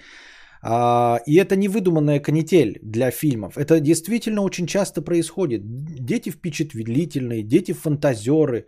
У них э, с фантастической скоростью формируются нейронные связи. Естественно, они видят, слышат и чувствуют больше, чем мы, и могут себе представить и дорисовать при помощи своей фантазии то, чего на самом деле нет. Поэтому реальность про все вот эти страшилки, придет серенький волчок и утащит за бочок, они ориентируются на то, что человек, на то, что маленький человек э, сам своей фантазии все себе дорисует, придумает и во все это поверит. В том числе и в Деда Мороза, и э, там, где у тебя, взрослого человека, срабатывают ограничители, э, ты включаешь свое критическое мышление, да, там маленький ребенок не включает его. Возьмем вот на примере Деда Мороза, который попадает в твой дом там через какую-нибудь э, э, каминную трубу. Ты понимаешь, что через эту каминную трубу никакой толстяк не пролезет, как взрослый человек. Ты понимаешь, что никакой толстяк не может за одну ночь объехать все 8 миллиардов детей, э, разбираться, кто из них хороший мальчик, кто плохой, что плохое и хорошее есть суть необъективность и развести им все подарки, и что мешка, вмещающего все подарки, не существует, и что ездить на оленях невозможно, и по небу летать нельзя. И поэтому, когда тебе говорят про Деда Мороза, ты говоришь, что его нет. У ребенка так критическое мышление не развито, и поэтому, когда э, есть какой-то намек, что под кроватью кто-то шуршит, он может придумать, что, что у него монстр. Ты э, не подумаешь, что у тебя монстр под кроватью, не заглядывая туда. Ты поймешь, что его там нет, потому что ты взрослый человек и не веришь в это, и у тебя э, широко развито критическое мышление. Ты поймешь, что монстров А нет. Б, для того, чтобы шуршать, он должен иметь физическое тело и должен был как-то пробраться, а дверь закрыта. Что щелей никаких нет. Что, скорее всего, звуки издает эм, пол, соседи, мыши, э, я не знаю, термиты, ветер, э, перепады температур, все что угодно может создавать эти шуми, и поэтому ты даже и не подумаешь, что у тебя под кроватью может быть монстр. А маленький ребенок всего этого не знает. Ни про шумы, ни про перепады температур, ни про соседей, ни про термитов, ни про мышей, э, ни про все остальное, и поэтому ему легко поверить, что здесь с нихуя собачьего образовалось какое-то физическое существо под его кроватью. Это поэтому работает фантазия, недостаточно информации то точности так же, как и мы, при недостатке информации э, всего каких-нибудь 700 лет назад, видя молнию, считали, что на облаке сидит Тор э, одноглазый и Мьёльниром бьет по облакам, потому что понимания этого процесса у нас не было. Поэтому мы при помощи фантазии дорисовывали э, белобрысого мужика с кубиками на брюхе, придумали ему молот, которым он э, хуярит молнии. И в этой картине мира все было прекрасно и нормально, потому что это все объясняло. И вот детей, вот они находятся на, в том состоянии, что они просто не знают того, что знаешь ты во взрослом состоянии. Они находятся на уровне 1200 года. И если что-то зашуршало, то это кто? Домовой, черт, мокаш.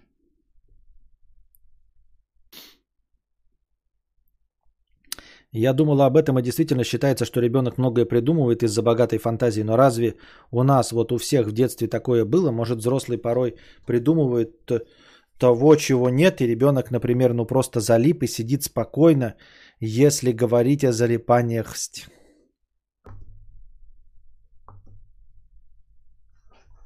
Да нет, я серьезно ничего не понимаю. Глупость какой-то, бред. Полная бестолочь. Ну, ну полная же бестолочь. Ничего понять нельзя. Ну вот ты дед, полный, ты что-нибудь понимаешь? А? Я говорю, ты понимаешь, что этот товарищ молотит? Э, Слушай, это серьезно. Да, серьезно. А я ничего понять не могу.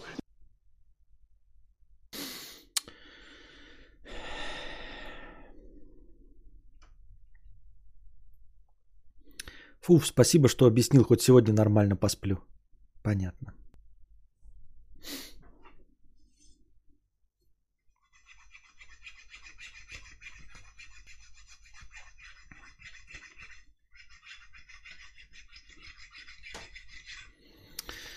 Миша Станиславский, 50 рублей. А, Посмотрел пару топов у Асафьева.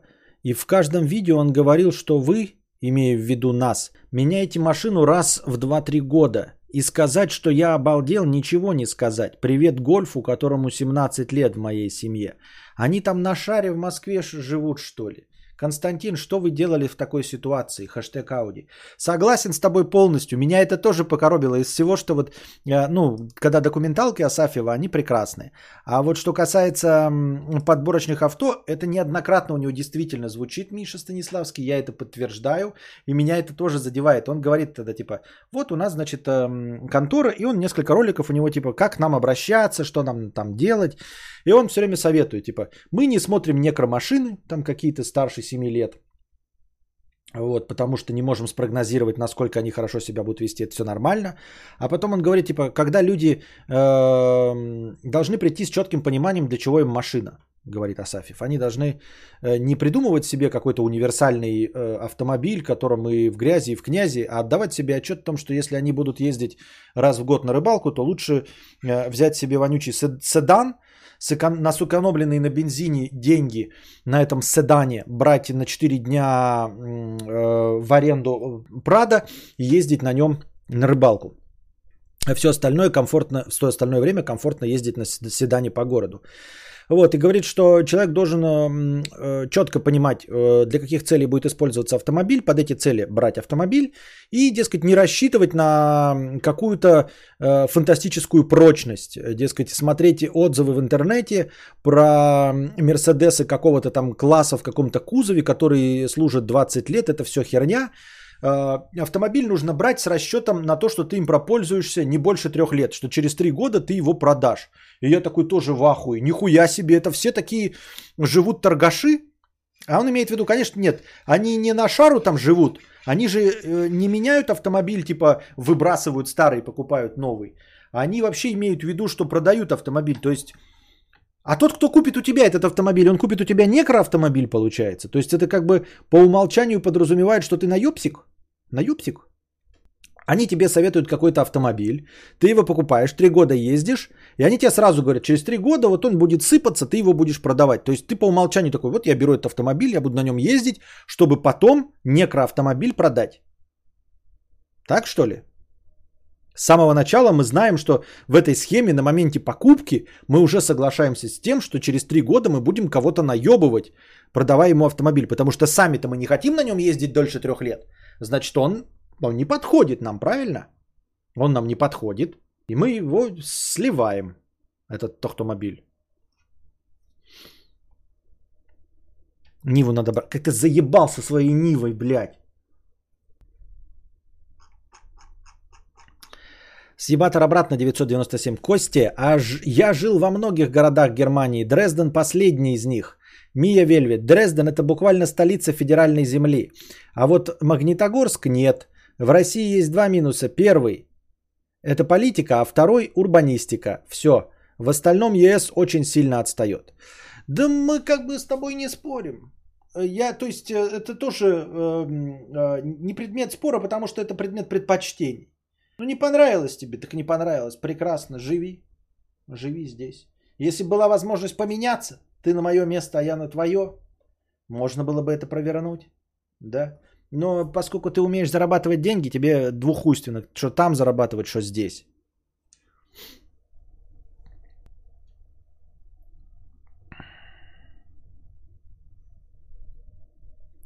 У меня папа всю жизнь берет из салона. 2-3 года до конца гарантии ездил. 2-3 года до конца гарантии ездил, сдавал назад в салон и новый. Но в салон это типа ты трейдин, да? Так ты денежный мешок, Мия, что ты тогда жалуешься? А ты не жалуешься, да? Ну ты денежный мешок, ты в среднем классе живешь.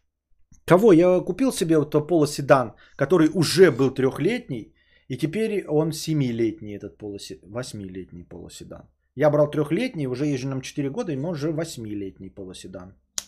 Ау. А что я заебал-то? Я без шуток. У меня есть э, она. Классная тачка, ремонт в поле легко, запчасти 1500-1000 максимум. Но там же нет автомата, там нет э, э климат-контроля, там нет э, э, трекшена.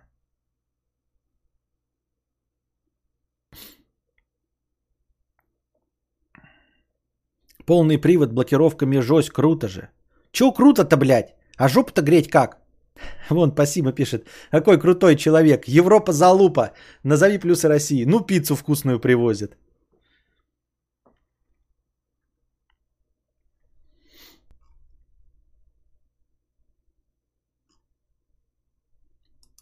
Аноб 50 рублей. Кадавры чат, подскажите, допустим, у меня есть купе, нужно сдавать на права. На экзамене обычный инспектор садится рядом, а инструктор сзади. А в двухдверке ему садиться некуда. А что делать в таком случае? Я не понимаю, блядь, у тебя есть купе. Причем здесь автомобильные права, блядь? Ну возьми себе плацкарт едь на плацкарте, едь в сидячем вагоне. Причем здесь нахер купе? Точнее, водительские права. Ну, есть. Кадавры чат, допустим, у меня есть купе, нужно сдать на права. Купи билет на самолет, плацкарт, блядь, сидячий вагон, автобусы. Шо права? Писинг пауза. Да нет, я серьезно ничего не понимаю. Глупость какой-то, бред. Полный бед. Так, а что это такое? Почему это так? Что-то у меня стримдек начал тупить. Проблема, я подозреваю, что не в стримдеке ни хрена, а в э, Мышами пахнет. Мне все время кажется, что мышами пахнет. Но мне кажется, что это тоже у меня какой-то глюк уже. Глюк, глюк. Ну ладно, а теперь без шуток. Аноба 50 рублей. Кадавр чат, подскажите, допустим, у меня есть купе.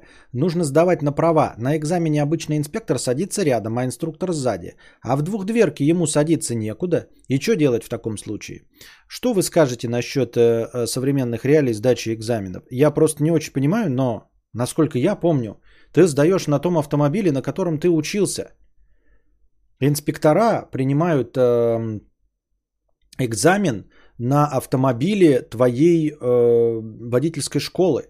Вот ты в водительской школе ходишь куда-то там, ездишь на каких-то машинах, и вот на этих машинах они и принимают экзамен. Э, исключения, я не знаю, делаются вообще или нет. Просто вот с мотоциклами такая же канитель была. Ты просто ходишь, у тебя есть мотоцикл, но ты сдаешь экзамен на, ну, не на своем мотоцикле. Чтобы на своем, нужно еще э, договариваться с ними. Да и никому никакого смысла нет. Вот. А, Все.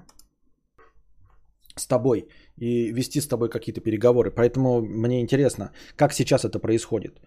Э, твое купе никак не будет э, участвовать в сдаче твоего экзамена. Я хотя бы объясню, почему легко и просто это не может быть так, э, потому что это никому не выгодно. Кто твое купе довезет до экзамена? Вот я тебя просто ставлю перед тобой мыслительные задачи, которые требуют решения. Кто повезет твое купе до экзамена. Ты не можешь ездить, у тебя нет прав. Ты не можешь приехать на экзамене в своем купе. Вот, а еще э, экзамен в городе сдается, э, ну, на парочке, может быть, машин, конечно, да, э, все едут в этих машинах. Э, кто поедет в твоей машине? Понимаешь, они наполнены, там, ну, типа, сидят по несколько человек в машине. Вот. э, И кто будет в твоей машине вести других экзаменующихся?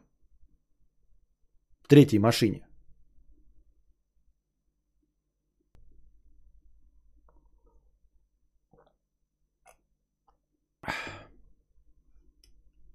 Вот такие вот дела, дорогие друзья. Понимаете? Поэтому я правильно говорю? Сдаем же на машинах, на которых проходили обучение, а не на каких-то левых.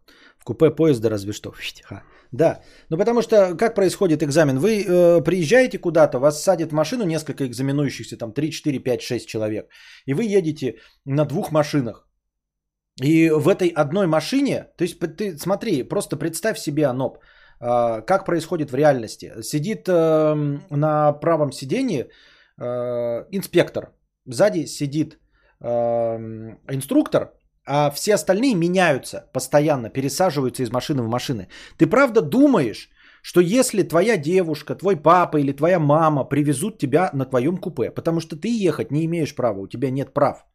Тебя сразу же, блядь, сдадут нахрен, потому что ты в ГАИ приехал без прав. Ты что, конченый, что ли?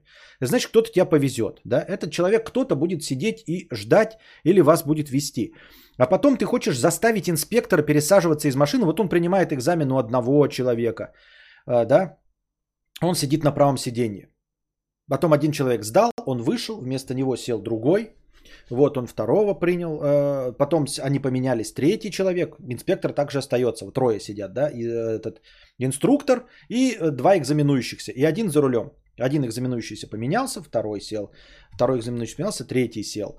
И потом третий ты такой, слушай-ка, инспектор, а давай-ка ты выскочишь, блядь, быстренько и пересядешь в мое купе. Ты серьезно думаешь, инспектору делать нехуя, как, блядь, пересаживаться в твое купе, чтобы пересдавать экзамен? И инструктор такой тоже побежал, говно роняя. Ой, мы сейчас с инспектором, конечно, перескочим в твое купе, потому что тебе удобно сдавать в купе. И ты никого еще не повезешь. Ну что это за бред?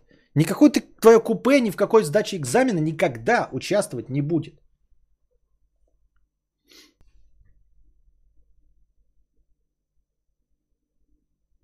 Зачем три человека? Какие три человека?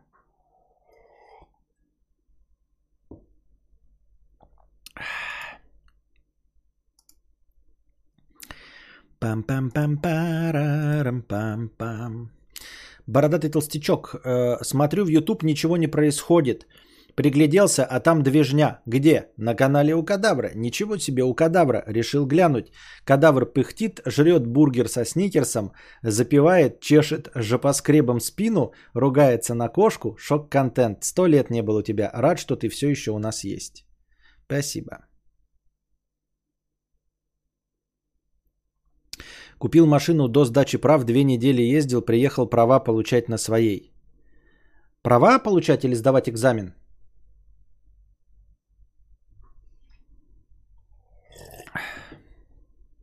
Стрэнджер, стрэнджер. И что, на, твоей, на своей машине сдавал права? Инспектор к тебе пересел, он такой, конечно, я пересяду, мне же не впадло, блядь, бегать из машины в машину. Вот зачем там инструктор? У нас один принимал, у этого есть какая-то цель? Я не знаю. Я не знаю. У меня так было. Но я бы хотел напомнить, что у меня было в 2003 году, 18 лет назад, поэтому я тоже не особенно большой ориентир. Дэниос Грид 50 рублей. Купил хбох, просто охуенно. Мудрец, можно ли как-то добавить тебя в друзья на хбохе? Некоторые блогеры так делают. Кстати, если кто-то из подписоты хочет добавить меня в друзья, то ник как в донате. Других друзей с коробкой нет. Конечно, можешь добавить. Ты заходи на мой игровой стрим. Ты хочешь, чтобы я тебе еще дал ник? Ты на игровой зайди и посмотри, как меня зовут. Вот, а потом все остальное.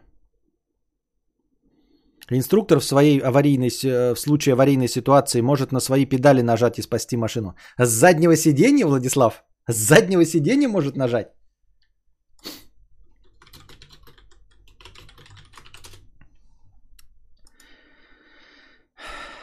Пятьдесят рублей, 50 рублей, 60 рублей, 60 рублей, 70 рублей, 70 рублей. Ну, это, короче, вот три доната вчера было, значит, такие. А, Человек с ником 50 рублей задонатил 50 рублей с текстом 50 рублей. Человек с ником 60 рублей задонатил 60 рублей с текстом 60 рублей. Человек с ником 70 рублей задонатил 70 рублей с текстом 70 рублей. И потом подкиньте дров ебаный в рот, задонатил э, 50 рублей с покрытием комиссии. Экзамен сдавал на ученической, там должны быть педали и зеркала, да и на механике сдавал. Ну, в итоге в конечном все равно, да? Ну, то есть они просто закрыли глаза на то, что ты приехал без прав на автомобиле. А по идее так быть не должно, конечно. Правильно? Блин, тут... ну.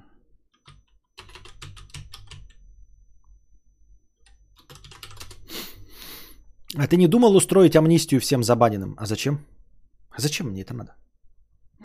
Абсурдио 120 рублей. Доначу на завтра. Костя или чат. Какие могут быть последствия за использование в видео авторского музла? Ну, эм, как какие? Тебя э, снимут монетизацию. Э, В худшем случае, если это какой-то анально огороженный музыкант, но я таких не встречал, точнее анально огороженный владелец авторских прав, а это может быть какая-нибудь там Universal, Warner и еще прочее. Но в абсолютном большинстве, подавляющем большинстве э, случаев они просто отбирают у тебя монетизацию, потому что в их интересах, э, чтобы денежки-то шли. То есть кто-то использует музыку, просмотры есть, им все равно. Главное, чтобы денежки шли им, и вся монетизация уходит им. Поэтому бороться с, т- и просто удалять твой ролик без надобности. Но теоретически есть такая возможность удалить твой э, ролик и кинуть тебе страйк.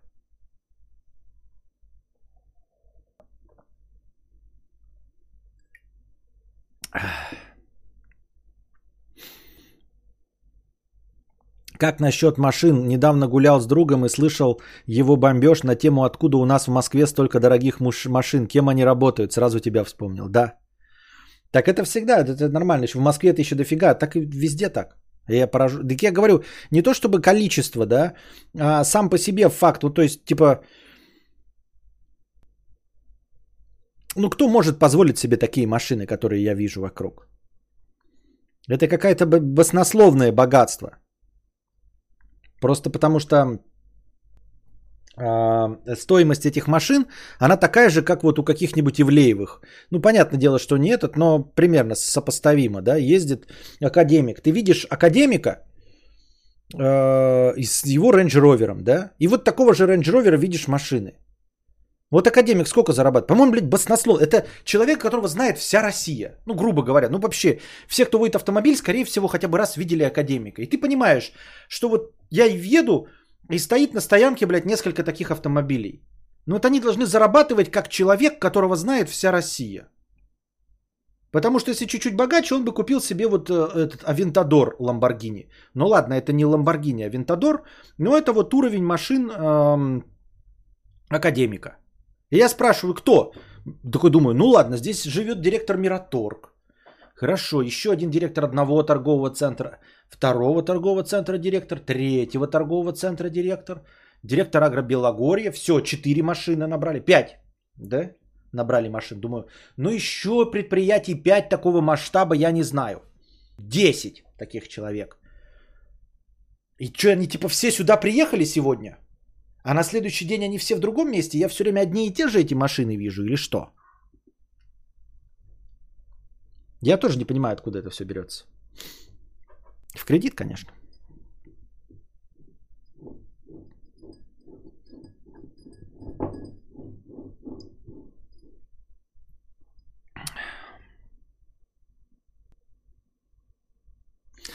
Ташира Сан 50 рублей с покрытием комиссии. Костя, ты надоел с Биробиджаном. Я тут живу 25 лет. Хороший город. Да я наверняка хороший. Мне просто название нравится и все. Но вот э, для русскоязычного человека звучит забавно. Я понятия не имею ничего о Биробиджане. Ни в коем случае биробиджанян не хотел никак обидеть. Я просто знаю, что этот город достаточно далеко находится от всего, и поэтому он как бы как, как дальняя точка. И понятно, что это не панацея, но все же есть кредиты. Кредиты, кредиты, да. Кто и кому их дает эти кредиты? Я знаю рабочих людей, никому не дают кредиты 6 миллионов. Никому не дают кредиты 6 миллионов. Да и 3 миллиона никому не дают рабочим людям. Малинка 100 рублей. А ведь Тигуан это 3 200. 300 по минимуму. Тигуан это 300 по минимуму. Малинка 100 рублей с покрытием комиссии. Спасибо. Человек противоположного пола 200 рублей с покрытием комиссии. Автотестировщик – это не тот, кто тестит автомобили, как я вчера сказал. Это как обычный тестировщик, который проверяет сделанное программистами программное обеспечение, мобильное приложение или сайт. Только он еще пишет скрипты, которые проверяют это программное обеспечение за него. Отдельная программа, которая имитирует действия пользователя. Это гораздо быстрее. Понятно. И 300 тысяч. Да как вы, сука, блядь? Ну чем мне надо, как, что, блядь, что ж мне делать-то? Мне ж 40 лет. Надо что-то менять, блядь. Я занимаюсь публичной деятельностью за такие гроши. За очень малые деньги занимаюсь публичной деятельностью. За очень малые деньги. Меня слушают 276 человек. Как-то же, как, да блин, даже 276 человек. Я же должен был как-то это монетизировать лучше, чем у меня есть.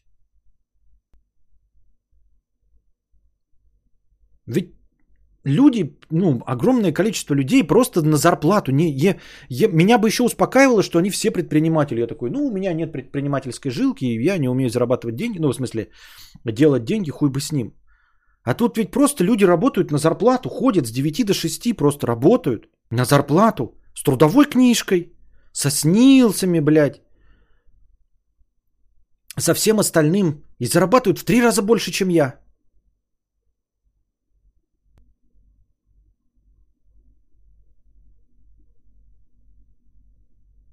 Стань пилотом, отчим 40 стал, ЗП 10к.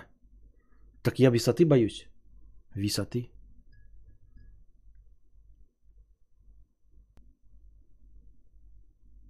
Арендуют такие тачки, чтобы 100%, э, чтобы крестьянам пыль в глаза пустить. А зачем?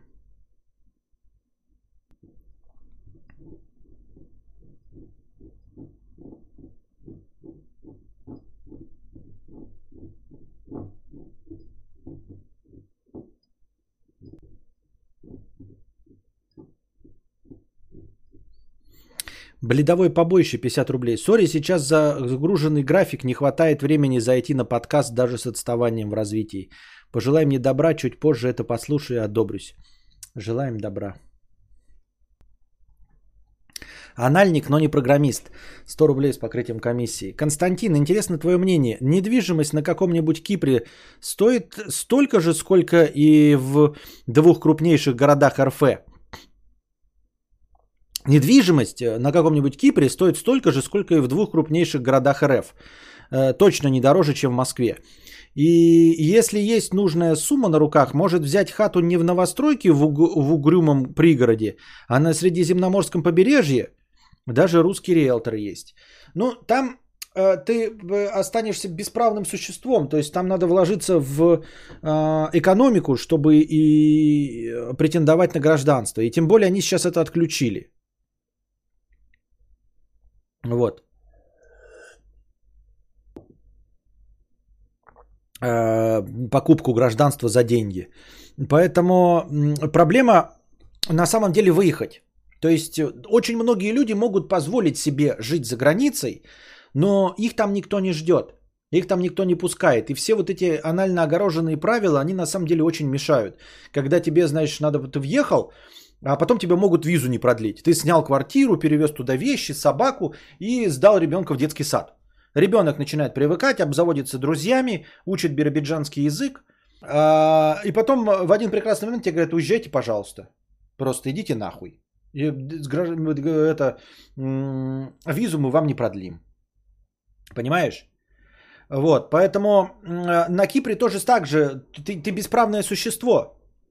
Надо приобретать жилье и ехать туда, куда тебя позовут и где ты можешь э, вид на жительство получить, а в будущем и гражданство. А так это все бессмысленно. Так это просто, я не знаю, э, немытым хуем перед носом поводить, ты такой, и потом у тебя его отнять. Вот и все. Э, так что деньги, они действительно, может, у тебя есть на квартиру в Москве, а, а на самом деле альтернатив-то никаких нет. То есть ты видишь ценник, да, в Швеции. Могу себе позволить дом в Швеции? Могу, да. Даже там город в Стокгольме. Ну и хули. Кто тебя туда ждет? Никто тебя не ждет. Ты не можешь там не купить ничего. И не можешь там остаться ни при каком раскладе. Ни при каком. И в Финке не можешь остаться ни при каком раскладе.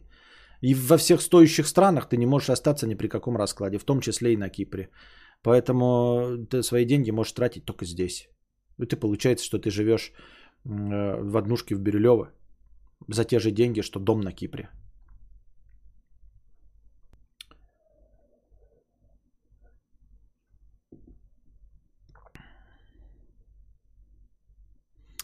Костя, по ушам тебе катают, скорее всего, был контракт. Да я не про контракт, я в целом говорю. Я ж что, про одного человека или про программизм ебучий разве сказал? Я ж не про программизм, я не говорил, потому что программизм мне всрался. Я говорю, что я что-то неправильно, не в ту степь делаю. И что мне уже 40 лет, и было бы мне 26, я бы, наверное, забил бы на это дело нахуй, на блогинг и на стриминг. И попытался бы что-нибудь еще новое придумать. Но сейчас мне вдобавок э, опасно и страшно это сделать, потому что я, ну, мне кажется, что я расторопный молодой человек, но я напоминаю вам, что я сегодня забыл слово волонтеры и слово амортизация. Просто забыл. Я человек разговорного жанра, артист разговорного жанра, занимающийся каждый день по несколько часов развлекательными беседами, забыл слово амортизация и забыл слово волонтеры. Не в программизме дело, а в том, в смене деятельности. Могу ли я сменить ее в своем возрасте? Может, у меня начались уже какие-то процессы в голове. 40 лет это не поздно, чтобы начать что-то новое. Начать э, учиться чему-то новому. Но это в общем виде, а не в конкретно моем случае человека, который забывает слова. Мне кажется, что я легко обучаем, но я ведь как давно за это не брался. С чего я взял? Может, я и э, запомнить-то ни одну главу не могу, ни в чем, ни в какой профессии. Я к тому, что я занимаюсь чем-то 7 лет, и моя монетизация, вы говорите, вот не стоит, типа, жаловаться. Ну да, не стоит жаловаться в общем виде. Я чем-то занимаюсь и что-то зарабатываю. Но в целом не очень. В целом, как бы, если по, э, по отрасли смотреть, очень хуевый результат по отрасли. По отрасли можно сказать, что мне это дело не удается. Не не фартит. Не работает.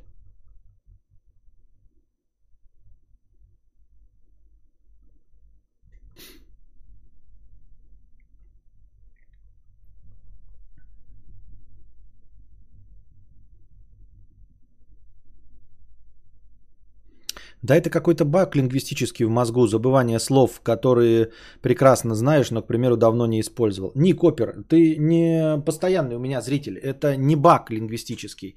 А, мои зрители уже понимают, и кто-то уже ставит галочки, и, наверное, ведет какую-то исследовательскую работу по моему мозгу, чтобы потом написать диплом по а, развивающемуся Альцгеймеру или какой-то такой похожей болезни мозга. А, потому что алды знают, с какой периодичностью и как часто я забываю слова. Это при том, что ты говоришь, вот не используется какое-то слово э, или используется редко и поэтому забывается. Я напоминаю, что я артист разговорного жанра. Я занимаюсь тем, что вспоминаю слова. Я занимаюсь тем, что запоминаю слова и потом их использую. А я их забываю. Кстати, может быть у кого-то там намечается, знаете, медицинская карьера. Обратите внимание, и следите, можно провести исследование. Записей до хрена, но надо, правда, придется переслушать все мои подкасты и следить за тем, какие слова можно, знаете, статистику вести, какие слова я забыл, как часто эм, я забываю слова, есть ли какая-то тенденция к ухудшению или к улучшению, вот, э, частота забываемых слов. И потом, если вдруг э, вскроется, что у меня есть какие-то проблемы с чем-то, э, то можно будет ко мне обратиться, эту статистику всю подбить, увидеть диагноз и написать об этом дипломную работу. Я в 22 э, забываю, ты очень статно пиздишь, может нужно попробовать пробовать и пробовать что-то новое, но что хуй его знает. У Кости начался процесс угасания в 40 лет для перерождения в мастера письменной речи. Ах, если бы. Актер Сергей Бурунов стрельнул в позднем возрасте. Но он, как бы, понимаете, стрельнул, но оно уже было. То есть он стрельнул тем, что делал. Он ничего нового-то не сделал. Понимаете? А у меня есть подозрение, что я не могу вдруг стрельнуть со своими подкастами. Что вдруг, знаете, вот то, что вы сейчас слышите, и на протяжении 7 лет слушаете в э, количестве 250-300 человек, вдруг в один прекрасный момент, вот точности в том же самом формате, хуяк начнет приносить э, 5000 слушателей. Мне в это слабо верится. Нужно менять деятельность. А на какую ее менять, если тебе 40 лет? И ты не очень веришь в то, что можешь обрести какую-то новую профессию. И в этой, и в любой новой профессии в 40 лет ты уже старый. Правильно? В любой новой профессии карьерного роста не жди.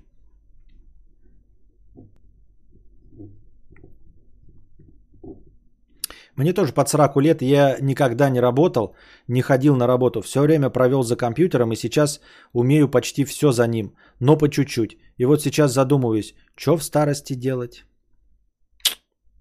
Да. Костя, ты всегда забывал слова, у тебя даже есть специальная вставка для этого. Из того, что я читал, то симптомы Альцгеймера немного другие. Понятно. Да я так условно говорю, потому что я не помню, потому что я не помню, э, про какую болезнь я на самом деле говорю.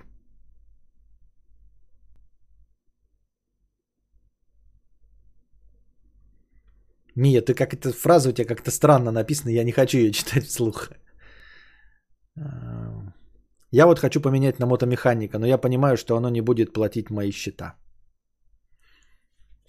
Кто его знает, может у тебя и будет платить. Может у вас э, в НЗ недостаток рабочих рук, а то у вас все ходят, только марихуану продают.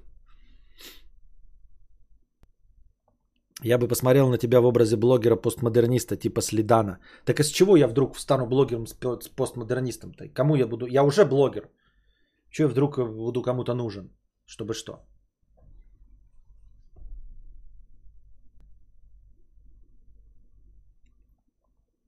Не представляю Костю в новой профессии. Наверное, я его не знаю, но разговаривать его сильнейшая сторона. Так что плясать нужно от этого, как мне кажется. Понятно. Так, идем дальше. Эм... Антон Фрёс, 100 рублей, хорошего стрима. Спасибо. Алёшка, 1000 рублей. Спасибо. Аноним, 1000 рублей на хорошее настроение. Спасибо. Антон Фрё, Костик, расскажи, плиз, про чатики в телеге. Что, куда и как, и зачем все это. Не могу в чатик старый писать. Теперь только через ККК. И что там, зачем и почему. Спасибо. Какой старый чатик, что ты не можешь писать? Заходишь в ККК, контент Константина Кадавра. Э, нажимаешь там, есть э, это обсуждение. Заходишь в обсуждение, обсуждение это и есть чатик. Предыдущее обсуждение я благополучно удалил и занял, расчехлил новый чатик обсуждения.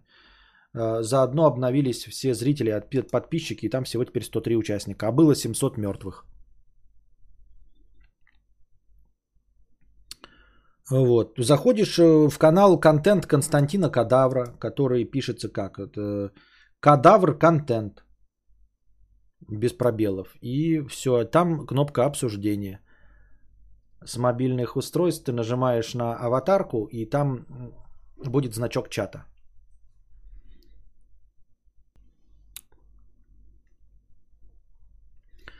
Хентайщик 250 рублей. Кадавр шаришь в маленьких фотиках, типа мыльниц до 15к. Знаешь что-нибудь на примете? Сори за автоп. Не, ничего не знаю за э, маленькие фотики. И я бы, наверное, их не рекомендовал. Э, маленькие фотики, они фактически то же самое, что и смартфонные фотоаппараты. Сейчас смартфоны с этим гораздо лучше справляются. Просто потому что помимо э, ну, ограниченного пространства маленького фотоаппарата, они пользуются большими процессорными мощностями, позволяющими вот воспользоваться всяческими нейросетями от Apple или от Samsung, которые э, имеют массу улучша... улучшателей фотографий. То есть, э, купив какой-то э, фотик маленький, мыльницу, который сейчас присутствует, э, ты получишь просто фотографии, ограниченные маленьким размером фотоаппарата, маленькой матрицей и несъемной линзой. И при этом не получишь всех преимуществ э, смартфона фотографий, где обязательно добавляются какие-то новые фишечки из нейросетей и, в общем, обработки в облаках и всего остального, что э, дарят большие корпорации Apple, Samsung, Xiaomi, Huawei и прочие. А, и при этом ты не получишь преимуществ отдельного фотоаппарата, как у зеркалок или без зеркалок. Это съемные хорошие светосильные линзы и большие э, светочувствительные матрицы. То есть это ни туда, ни сюда. И 15 тысяч, конечно, смартфон не очень будет, но если тебе нужен смартфон, то лучше уж деньги, э, которые ты хочешь э, потратить на фотоаппарат, добавить их к стоимости смартфона, купить флагман и прекрасно на него фотографировать. Вот. Я сейчас обнаружил вот этот, я хочу его все-таки отремонтировать, Костику, что он охуительно фотографирует. Э, вот мой предыдущий Galaxy S10e. Ну, прекрасно фотографирует. Я прям, мне кажется, может поспорить с айфоном. Ну, то есть это такие вкусовые предпочтения, но мне очень нравится, как он фоткает. Сейчас на него фоткает Костик. Поэтому я бы на мыльницы не смотрел. Мыльницы это очень специфический сейчас нишевый товар, который нужен рабочим людям. Вот, э, без возможности, я не знаю, ну там есть возможность, конечно, Wi-Fi и все остальное, но такое, знаете, какому-нибудь мерчендайзеру, который доказывает, что его э, товар стоит ну, на правильных полках. Вот видели, когда там какой-нибудь, э, не мерчендайзер, а как это, которые, вот, например, возят продукцию Coca-Cola. И они по контракту особым, особенным образом выставляют свои бутылки Coca-Cola на заметных местах. И вот он ездит, это фотографирует. Чтобы свой смартфон не захламлять, э, чтобы потом непонятно как не переносить, это все делается на вот эти мыльницы, чтобы потом вытащить карту и передать во все какие угодно начальствующие инстанции корпорации Coca-Cola какой-нибудь строитель ездит на объекты, тоже постоянно быстро пощелкать, потому что смартфон-то все хорошо, но как это обычно бывает, вот я не знаю, замечали мы, когда приводят, э, приезжают люди, мне тоже странноватым кажется, э, и показывают типа свои заказы. Он потом свой заказ найти не может. У него там дети, его фотографии, его машина побитая, какие-то шашлыки, он проматывает, все это мне показывает, прежде чем найдет его предыдущий заказ. Вместо этого, ну, надо было какие-то другое приложение открыть, чтобы там были только рабочие заказы или еще что-то в этом роде. Либо, ну, какое-то облако иметь, чтобы рекламировать таким образом. Поэтому переносные маленькие цифровые мыльницы – это вот сейчас нишевый продукт для, для тех, кто делает назовем это репортажную фотографию, когда нужно просто запечатлить что-то. Не красиво, не художественно, а просто задокументировать. Ты вот приезжаешь и ты мне вот, ну, я не знаю, ты какой-то ремонтник, ты какой-то э, специалист, э, который следит за браком, его при, зовут куда-то, он приезжает, ему показывают, вот сломана труба. И он это фотографирует, ему нужно констатировать факт, просто задокументировать про прорванную трубу. Некрасиво, ничего, чтобы там была максимальная глубина резкости, четкости, вот тогда такие фотоаппараты. Есть еще мини всякие беззеркалки типа Фуджи или Фуджицу. А, но там ценник, конечно, 300 тысяч. То есть ты можешь, конечно, лейку брать, которая тоже прекрасно справится с этой задачей и сделает высокохудожественные снимки, и при этом это будет мыльница. И мы как э, э, нищие, конечно, мечтаем о таких продуктах, но это, это лейка. Просто по сути забывание слов это не истинное забывание, это как бы подзабывание. Собственно и говорят, что типа вертится на языке, это что-то вроде феномена. И с этим многие сталкиваются, в том числе и я. Но мне кажется, я очень часто с этим сталкиваюсь. Маленькие фотики в первый раз э, влюбляются. Маленькие фотики, каждый ошибается. Маленькие фотики вечером на улице. Маленькие фотики, вы такие маленькие.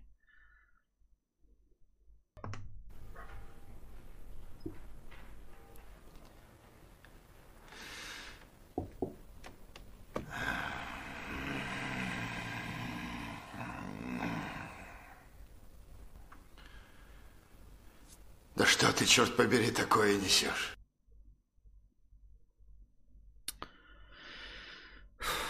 Папка в айфоне с фотографиями рабочих заказов? Почему нет? Костя, какая у тебя сборка компа, какая видюха, SSD-шник и прочее?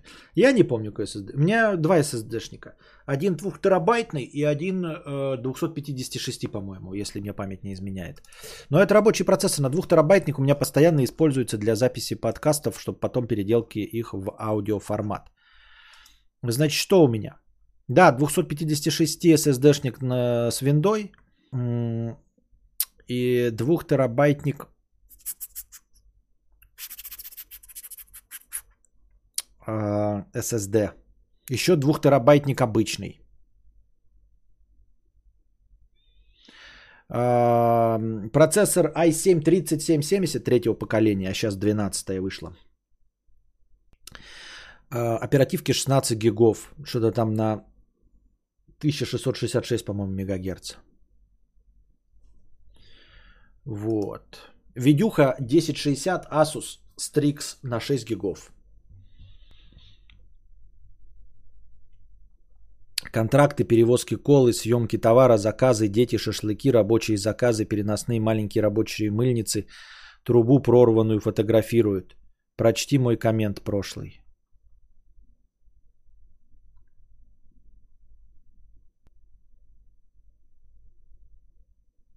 Прочитал?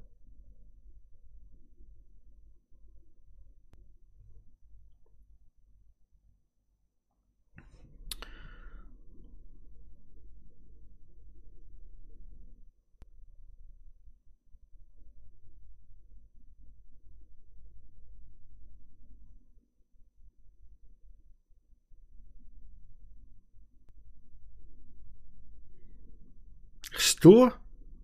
Я читаю какой-то вот ми как комментарий, он просто как какой-то набор слов.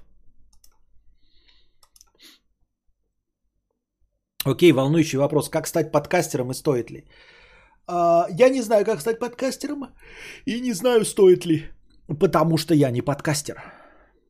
Я уже говорил а, случайно на каком-то другом стриме. Есть подозрение, что я не подкастер. Есть подозрение, что я занимаюсь не своим делом. Есть подозрение, что э, мой разговорный жанр это совсем не про подкастинг. И что я неправильно себя позиционирую. Что я, в принципе, прекрасный исполнитель в этом жанре, но я неправильно выбрал. Я не пользуюсь популярностью как подкаст. У меня есть какое-то количество зрителей, но вы меня смотрите не потому, что я подкаст. Есть подозрение, что вы другие подкасты не слушаете, а если и слушаете, то не находите параллелей между мной и другими подкастами. Я не помню, на каком я стриме это говорил, на игровом или на обычном. На обычном я это говорил. Ну ничего, еще раз повторюсь, это моя работа. Э, что, э, возможно, я делаю что-то хорошо, но не в том жанре. Как э, человек, который прекрасно поет – но не очень хорошо актерствует, и вот он в театре не добивается никакого успеха. А ему всего лишь навсего надо было пойти или А на эстраду, или пойти артистом мюзикла. И будучи артистом мюзикла, он был бы самым известным артистом мюзикла. Но вместо этого он пытается построить свою карьеру в театре. А играет он не так, чтобы хорошо. Но когда ему дается музыкальный номер, он прекрасно поет. И все поняли, что играет он не очень, и дают ему музыкальные номера. И вот он все музыкальные номера прекрасно в спектаклях отыгрывает, но почему-то не становится первой величиной. А почему? А потому что нужно идти в спектакли, где только поют песни. Вот. А, ну или какие-нибудь другие люди, которых ты встречаешь где-нибудь на каком-то рабочем месте и думаешь, почему же он не строит карьеру, да, например. Он прекрасно, я не знаю, что, что делает, разговаривает прекрасно. Ты приходишь в магазин, и он владеет словом, рассказывает тебе все, что угодно. Но почему-то все его лишь работает продавцом и по карьерной лестнице не растет. А почему так происходит? А потому что все его мастерство разговора, оно неприменимо на должности продавца. Ему нужно было быть инфо-цыганом. И если бы он стал инфо-цыганом, он бы зарабатывал 500 миллионов тысяч денег. Вот, и есть, может быть, такая еще одна мысль, подозрение. Но это опять разговор в пустоту, чисто саморефлексия. Что я занимаюсь не тем, а, чем должен был заниматься. То есть я должен разговаривать, но где-то в другой области. Если при условии, что действительно мое самое большое мастерство это разговаривать, как пишет Пассима РПК, возможно, у меня вообще и нет такого мастерства. Возможно, я мастер в чем-то другом, и мог бы зарабатывать. Но если мы предположим, что лучшее, что я делаю в этом мире, это разговариваю, и это действительно объективно лучше, чем у 95% населения, то, возможно, я разговариваю не там. Я сижу на ютубе, кудахтаю, бубню что-то, говорю, что я подкаст и подкастер, коим я не являюсь. Понимаете?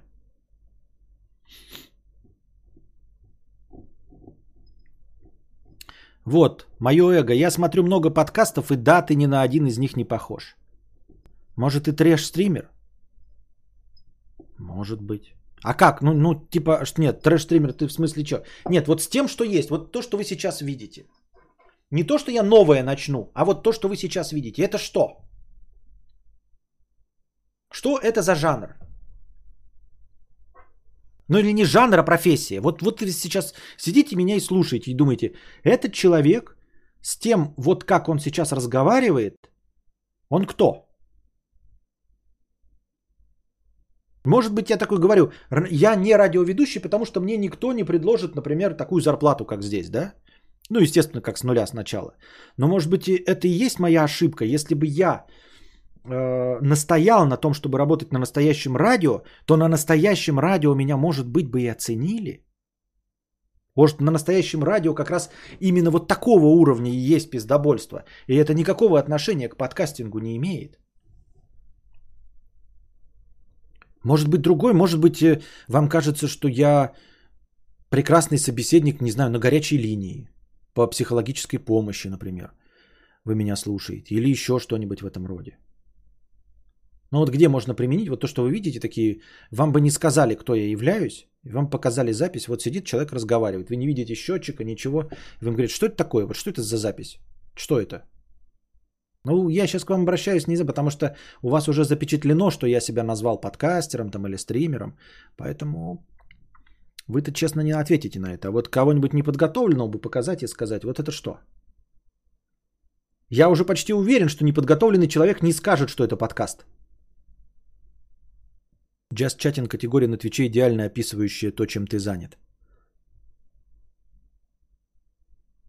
Да, но что такое just chatting? Ну хорошо, допустим, но меня там банят постоянно, я туда не могу вернуться. Но это не подкастинг получается, да? А как себя позиционировать правильно? Как, что, что сказать, что сказать миру? Я just chatting?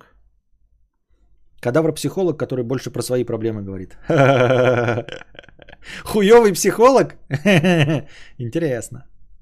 Съемка злого бати моего друга. Пират Карибского моря. Кадавр вместо бати, который не вернулся с магаза, поясняет нам за жизнь. Понятно. Это радиоведущий региональной или тематической станции. Все равно ты для узкого процента населения. Да, не вдохновляют ваши комплименты, конечно. Не вдохновляют.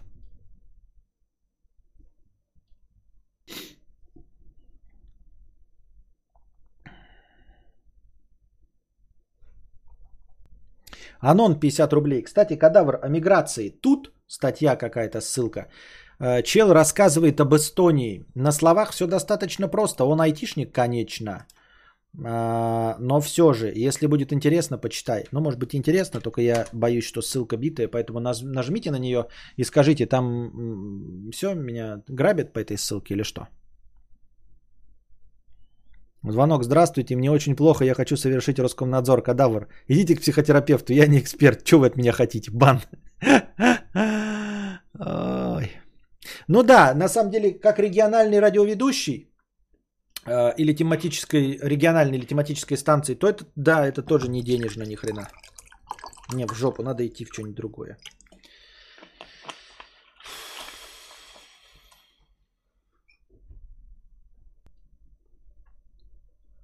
Давай снимать смешные непрофессиональные автообзоры.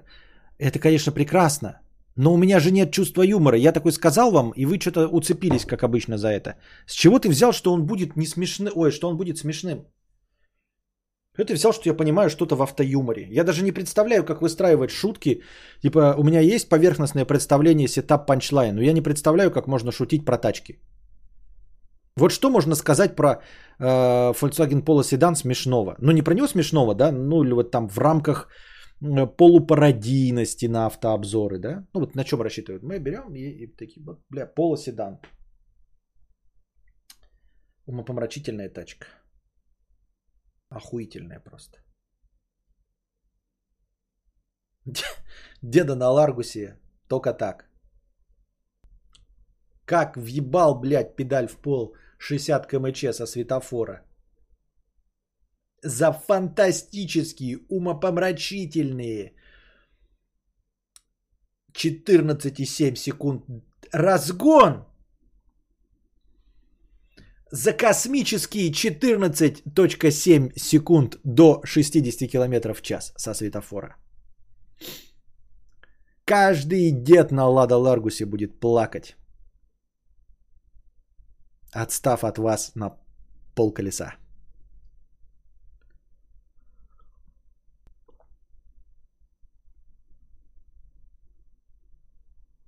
Может, знаешь такого стримера, как Маргинал? Вот что-то общее у вас есть, только ты более лицеприятный. Зато он умнее. Полоседан водит каждый второй еблан.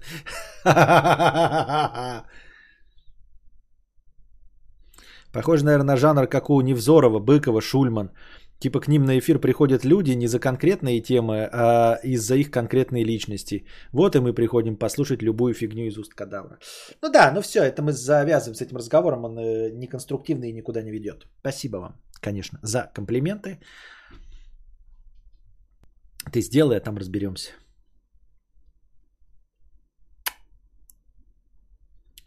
Так. Микромудрец 88 рублей. На баночку газировки мудрецу. Спасибо. Generation Z 148 рублей. Спасибо.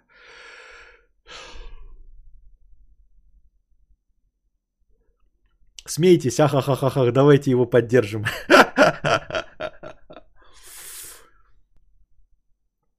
Ну а может и серьезный обзор надо. А можно сделать, знаете, серьезный обзор в надежде, что получится серьезный. А потом знающие люди будут смотреть и думать, ебать, это же какой-то мета-постмодерн. Анонша 50 рублей. Ладно еще машины. Я работаю админом в элитном жилищном комплексе. Тут квартиры по 400 миллионов рублей. Каждый день вижу жильцов. Постоянно задаюсь тем же вопросом, кем они работают. По 400 миллионов жилье. Ебался сраться.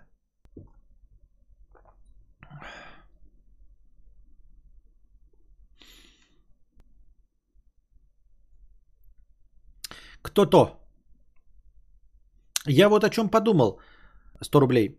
Как мы можем изучать звезды, галактики, искать пригодные для жизни планеты, если мы видим на небе то, что в лучшем случае было сотни тысяч лет назад, а то и миллионы? Может, Вселенная уже начала схлопываться где-то в сотнях миллионов световых лет от нас? Бушует Великий Суд? Да, да, да, ты прав абсолютно. Я об этом тоже говорил в своем стриме. И тоже об этом где-то случайным образом читал, что мы смотрим на Вселенную, ну вот в каком-то этом, и она вполне возможна, что, ну типа, мы видим центр Вселенной нашей, э, хотя у нас нет до центра Вселенной. Ну, хотя подождите-ка, мы же должны, если мы видим, что Вселенная расширяется, если мы видим, в какую сторону э, движутся галактики, значит, мы примерно знаем, где центр Вселенной, я правильно понимаю? Мы примерно знаем, где центр Вселенной? Ну, короче, на каком от нас расстоянии находится? На расстоянии 13,5... А, ну мы не со скоростью света, да, расширяемся. Ну, положим. Ну, он там 10 миллиардов лет назад она могла начать с, также с центра просто складываться как э, э, домино. И просто до нас еще схлопывание не дошло, мы просто смотрим старую проекцию картинки, ага.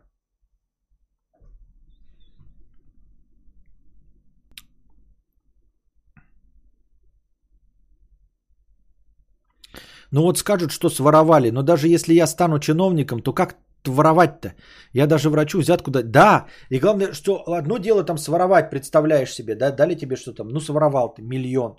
Но 400 миллионов только на... Как 400-то миллионов своровать?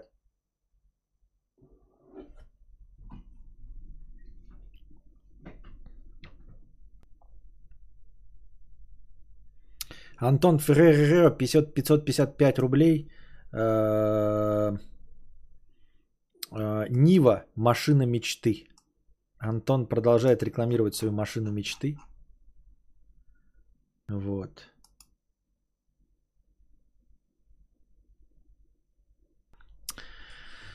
Э, привет, Константин и Чатик. Вот вы хуесосите каждый раз Ниву, а зря. Это честный, полноприводный, постоянный полный привод внедорожник с понжайкой. Понжа... Наверное, понижайкой. Костик, рассмотри, плиз, данный автомобиль в сети. Так для чего мне его рассмотреть-то? Там нет климата, мне нужно жопу тепло возить. Зачем мне э, возить себя в Ниве? Мне безопасность нужна для ребятенка и тепложопку. ВАЗ-21, 12, 13, именно 13, карбюраторная Нива. Она тебе пригодится. Для съемок в межсезонье, либо в зимний период выручит тебя. Ее можно купить норм от 80 до 130к. Ну вот, а я смогу ее поднять за 130к? Ну типа она будет вообще рабочей? И в какой межсезонье она меня выручит? Ты имеешь в виду что, как проходимая машина? То есть мне как типа в, в говнище съездить пофоткать? Хотя, кстати, неплохой вариант, если она реально за 130 едет, и прям едет, и можно было бы в нее поехать, э, типа, фоткать, не боясь съехать на проселочную, то, то возможно, даже прикольный вариант. Да? Ты меня смущаешь, блядь. А далее можно поиграть в Car Mechanic Simulator. Тебе же интересно, тем более, что у тебя есть свой участок и инструмент. Я свою Ниву пригнал три недели назад из Сибири, проехал Урал и приехал в СПБ. Нихуя себе ты даешь. Три с половиной тысячи километров. Так она холодная. А что ты ее так далеко гнал? А что ее нельзя было ближе где-то купить, блядь? Сначала видео в личке глянь. А что нельзя было ее где-то купить, блядь? Поближе. Почему гнать-то ее надо? Или ты просто переезжал?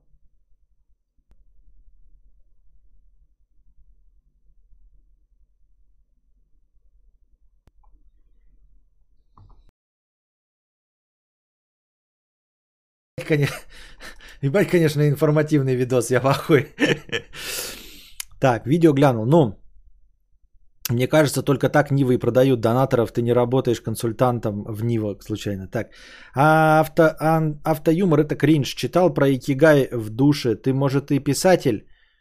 Икигай? Но лучше всего ты можешь вести радиоподкасты, и тут ты можешь добиться своего мастерства. Пиши для себя. Икигай? Автоюмор, что? То есть 400 лямов не последний банкролл, а так можно что-то и в России купить, основное где-нибудь на Кипре. Смешная история про Ниву. Я модельку своей иномарки в детстве поменял на модельку Нивы. Она была качественнее. Но эти, которые советские, а все двери открывались. Мама сказала, что я лох. Не покупал наследство от отца. Стоянка 5 лет в гараже. Продать не могу. Моральные принципы не позволяют. В ее состоянии хотели ее за 200к купить. 97 год. Нихуя себе. А что ты мне рассказываешь про какие-то 70, 80, 300, если у тебя 200 к стоит? Я на ней с 8 лет у бати на коленках рулил. Не могу продать ее, совесть не позволяет. Я понял уже. Далее можно поиграть в Car Mechanic Simulator. Тебе же интересно, тем более, что у тебя есть свой участок, инструмент. Я свою Ниву пригнал, так, так, так. Некоторые моменты перед, перед поездкой я обслужил, но по пути ничего не сломалось. Чем тебе интересен данный внедорожник? Да в любом сельпо, по сути, к съемкам если что, отхлебнуло, э, заехал в местные тысячи мелочей или Ашан и купил задний мост на сдачу. Вот пример, у меня накрылся топливный шланг, хули ему было 24 года, так я пошел и купил его за 150, Карл, рублей, и сам заменил его за 10 минут. Я не какой-то механик, я SEOшник, рекламщик и так далее. Короче, я ничего больше не буду писать, ибо этот автомобиль не просто джип, а целая философия. Особенно его вождение. Не просто жмешь тапку в пол и го месить грязь. Нет, так не получится, тут надо думать. Нивовод это стратегия целая. Ты же любишь играть в подобные игры. Короче, правда, рассмотри данную машину. Она стоит как твой iPhone э, или полтора его стоимости. Если вдруг станет интересно изучить Ниву, особенно ее часть, ее техчасть, то вот вам канал Нивовода всея Руси Андрей Лапочкин. Обзоры, тесты, сравнения, техническая аналитика, заменить любую деталь на Ниве, плюс Андрей Лапочкин, видео э, от 15 до 40 минут подробное. Хорошего стрима. Спасибо. Я понял. Я понял.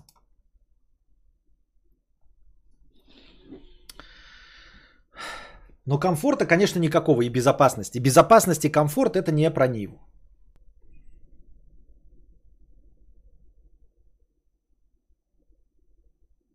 Рейк Evil 50 рублей с покрытием комиссии. Кадавр, на днях ты упомянул, что у тебя есть сетевой проигрыватель или ресивер. Сейчас сам склоняюсь к покупке подобного девайса. Можешь подробнее рассказать, какая у тебя модель проигрывателя, какой усилитель и акустику используешь? Нет, у меня просто музыкальный центр. все в одном. И называть я его не буду, потому что они мне не заплатили. Вы скажете, ну что это за хуйня? А потому что они всем заплатили. Они всем заплатили, всем предоставили бесплатно, а мне никто не предоставлял. Поэтому я их просто так называть не буду. Если бы это была а, ну, просто какой-то ресивер, который нигде не рекламируется или где-то в специализированных хай-фай там а, магазинах, тогда бы я назвал. А тут ширпотреб. Ширпотреб, который всем блогерам занес бабосы. А, точнее, не бабосы, а сами эти музыкальные центры. А я купил его за свои бабки. Поэтому я, к сожалению, э, не могу его так озвучить. Геймер или секунд 50 рублей.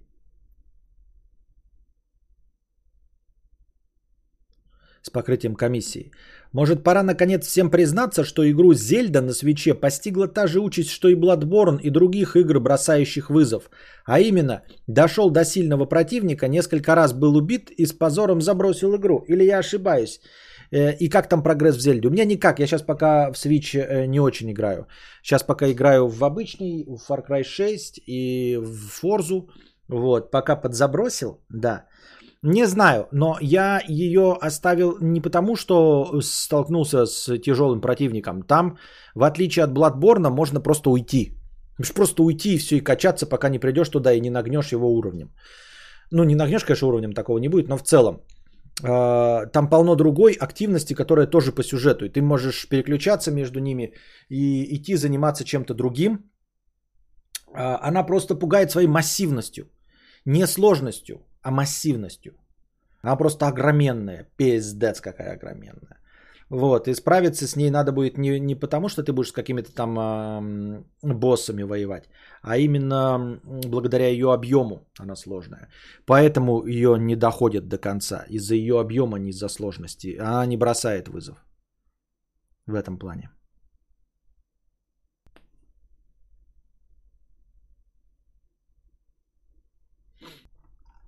Съебатор обратно 100 рублей.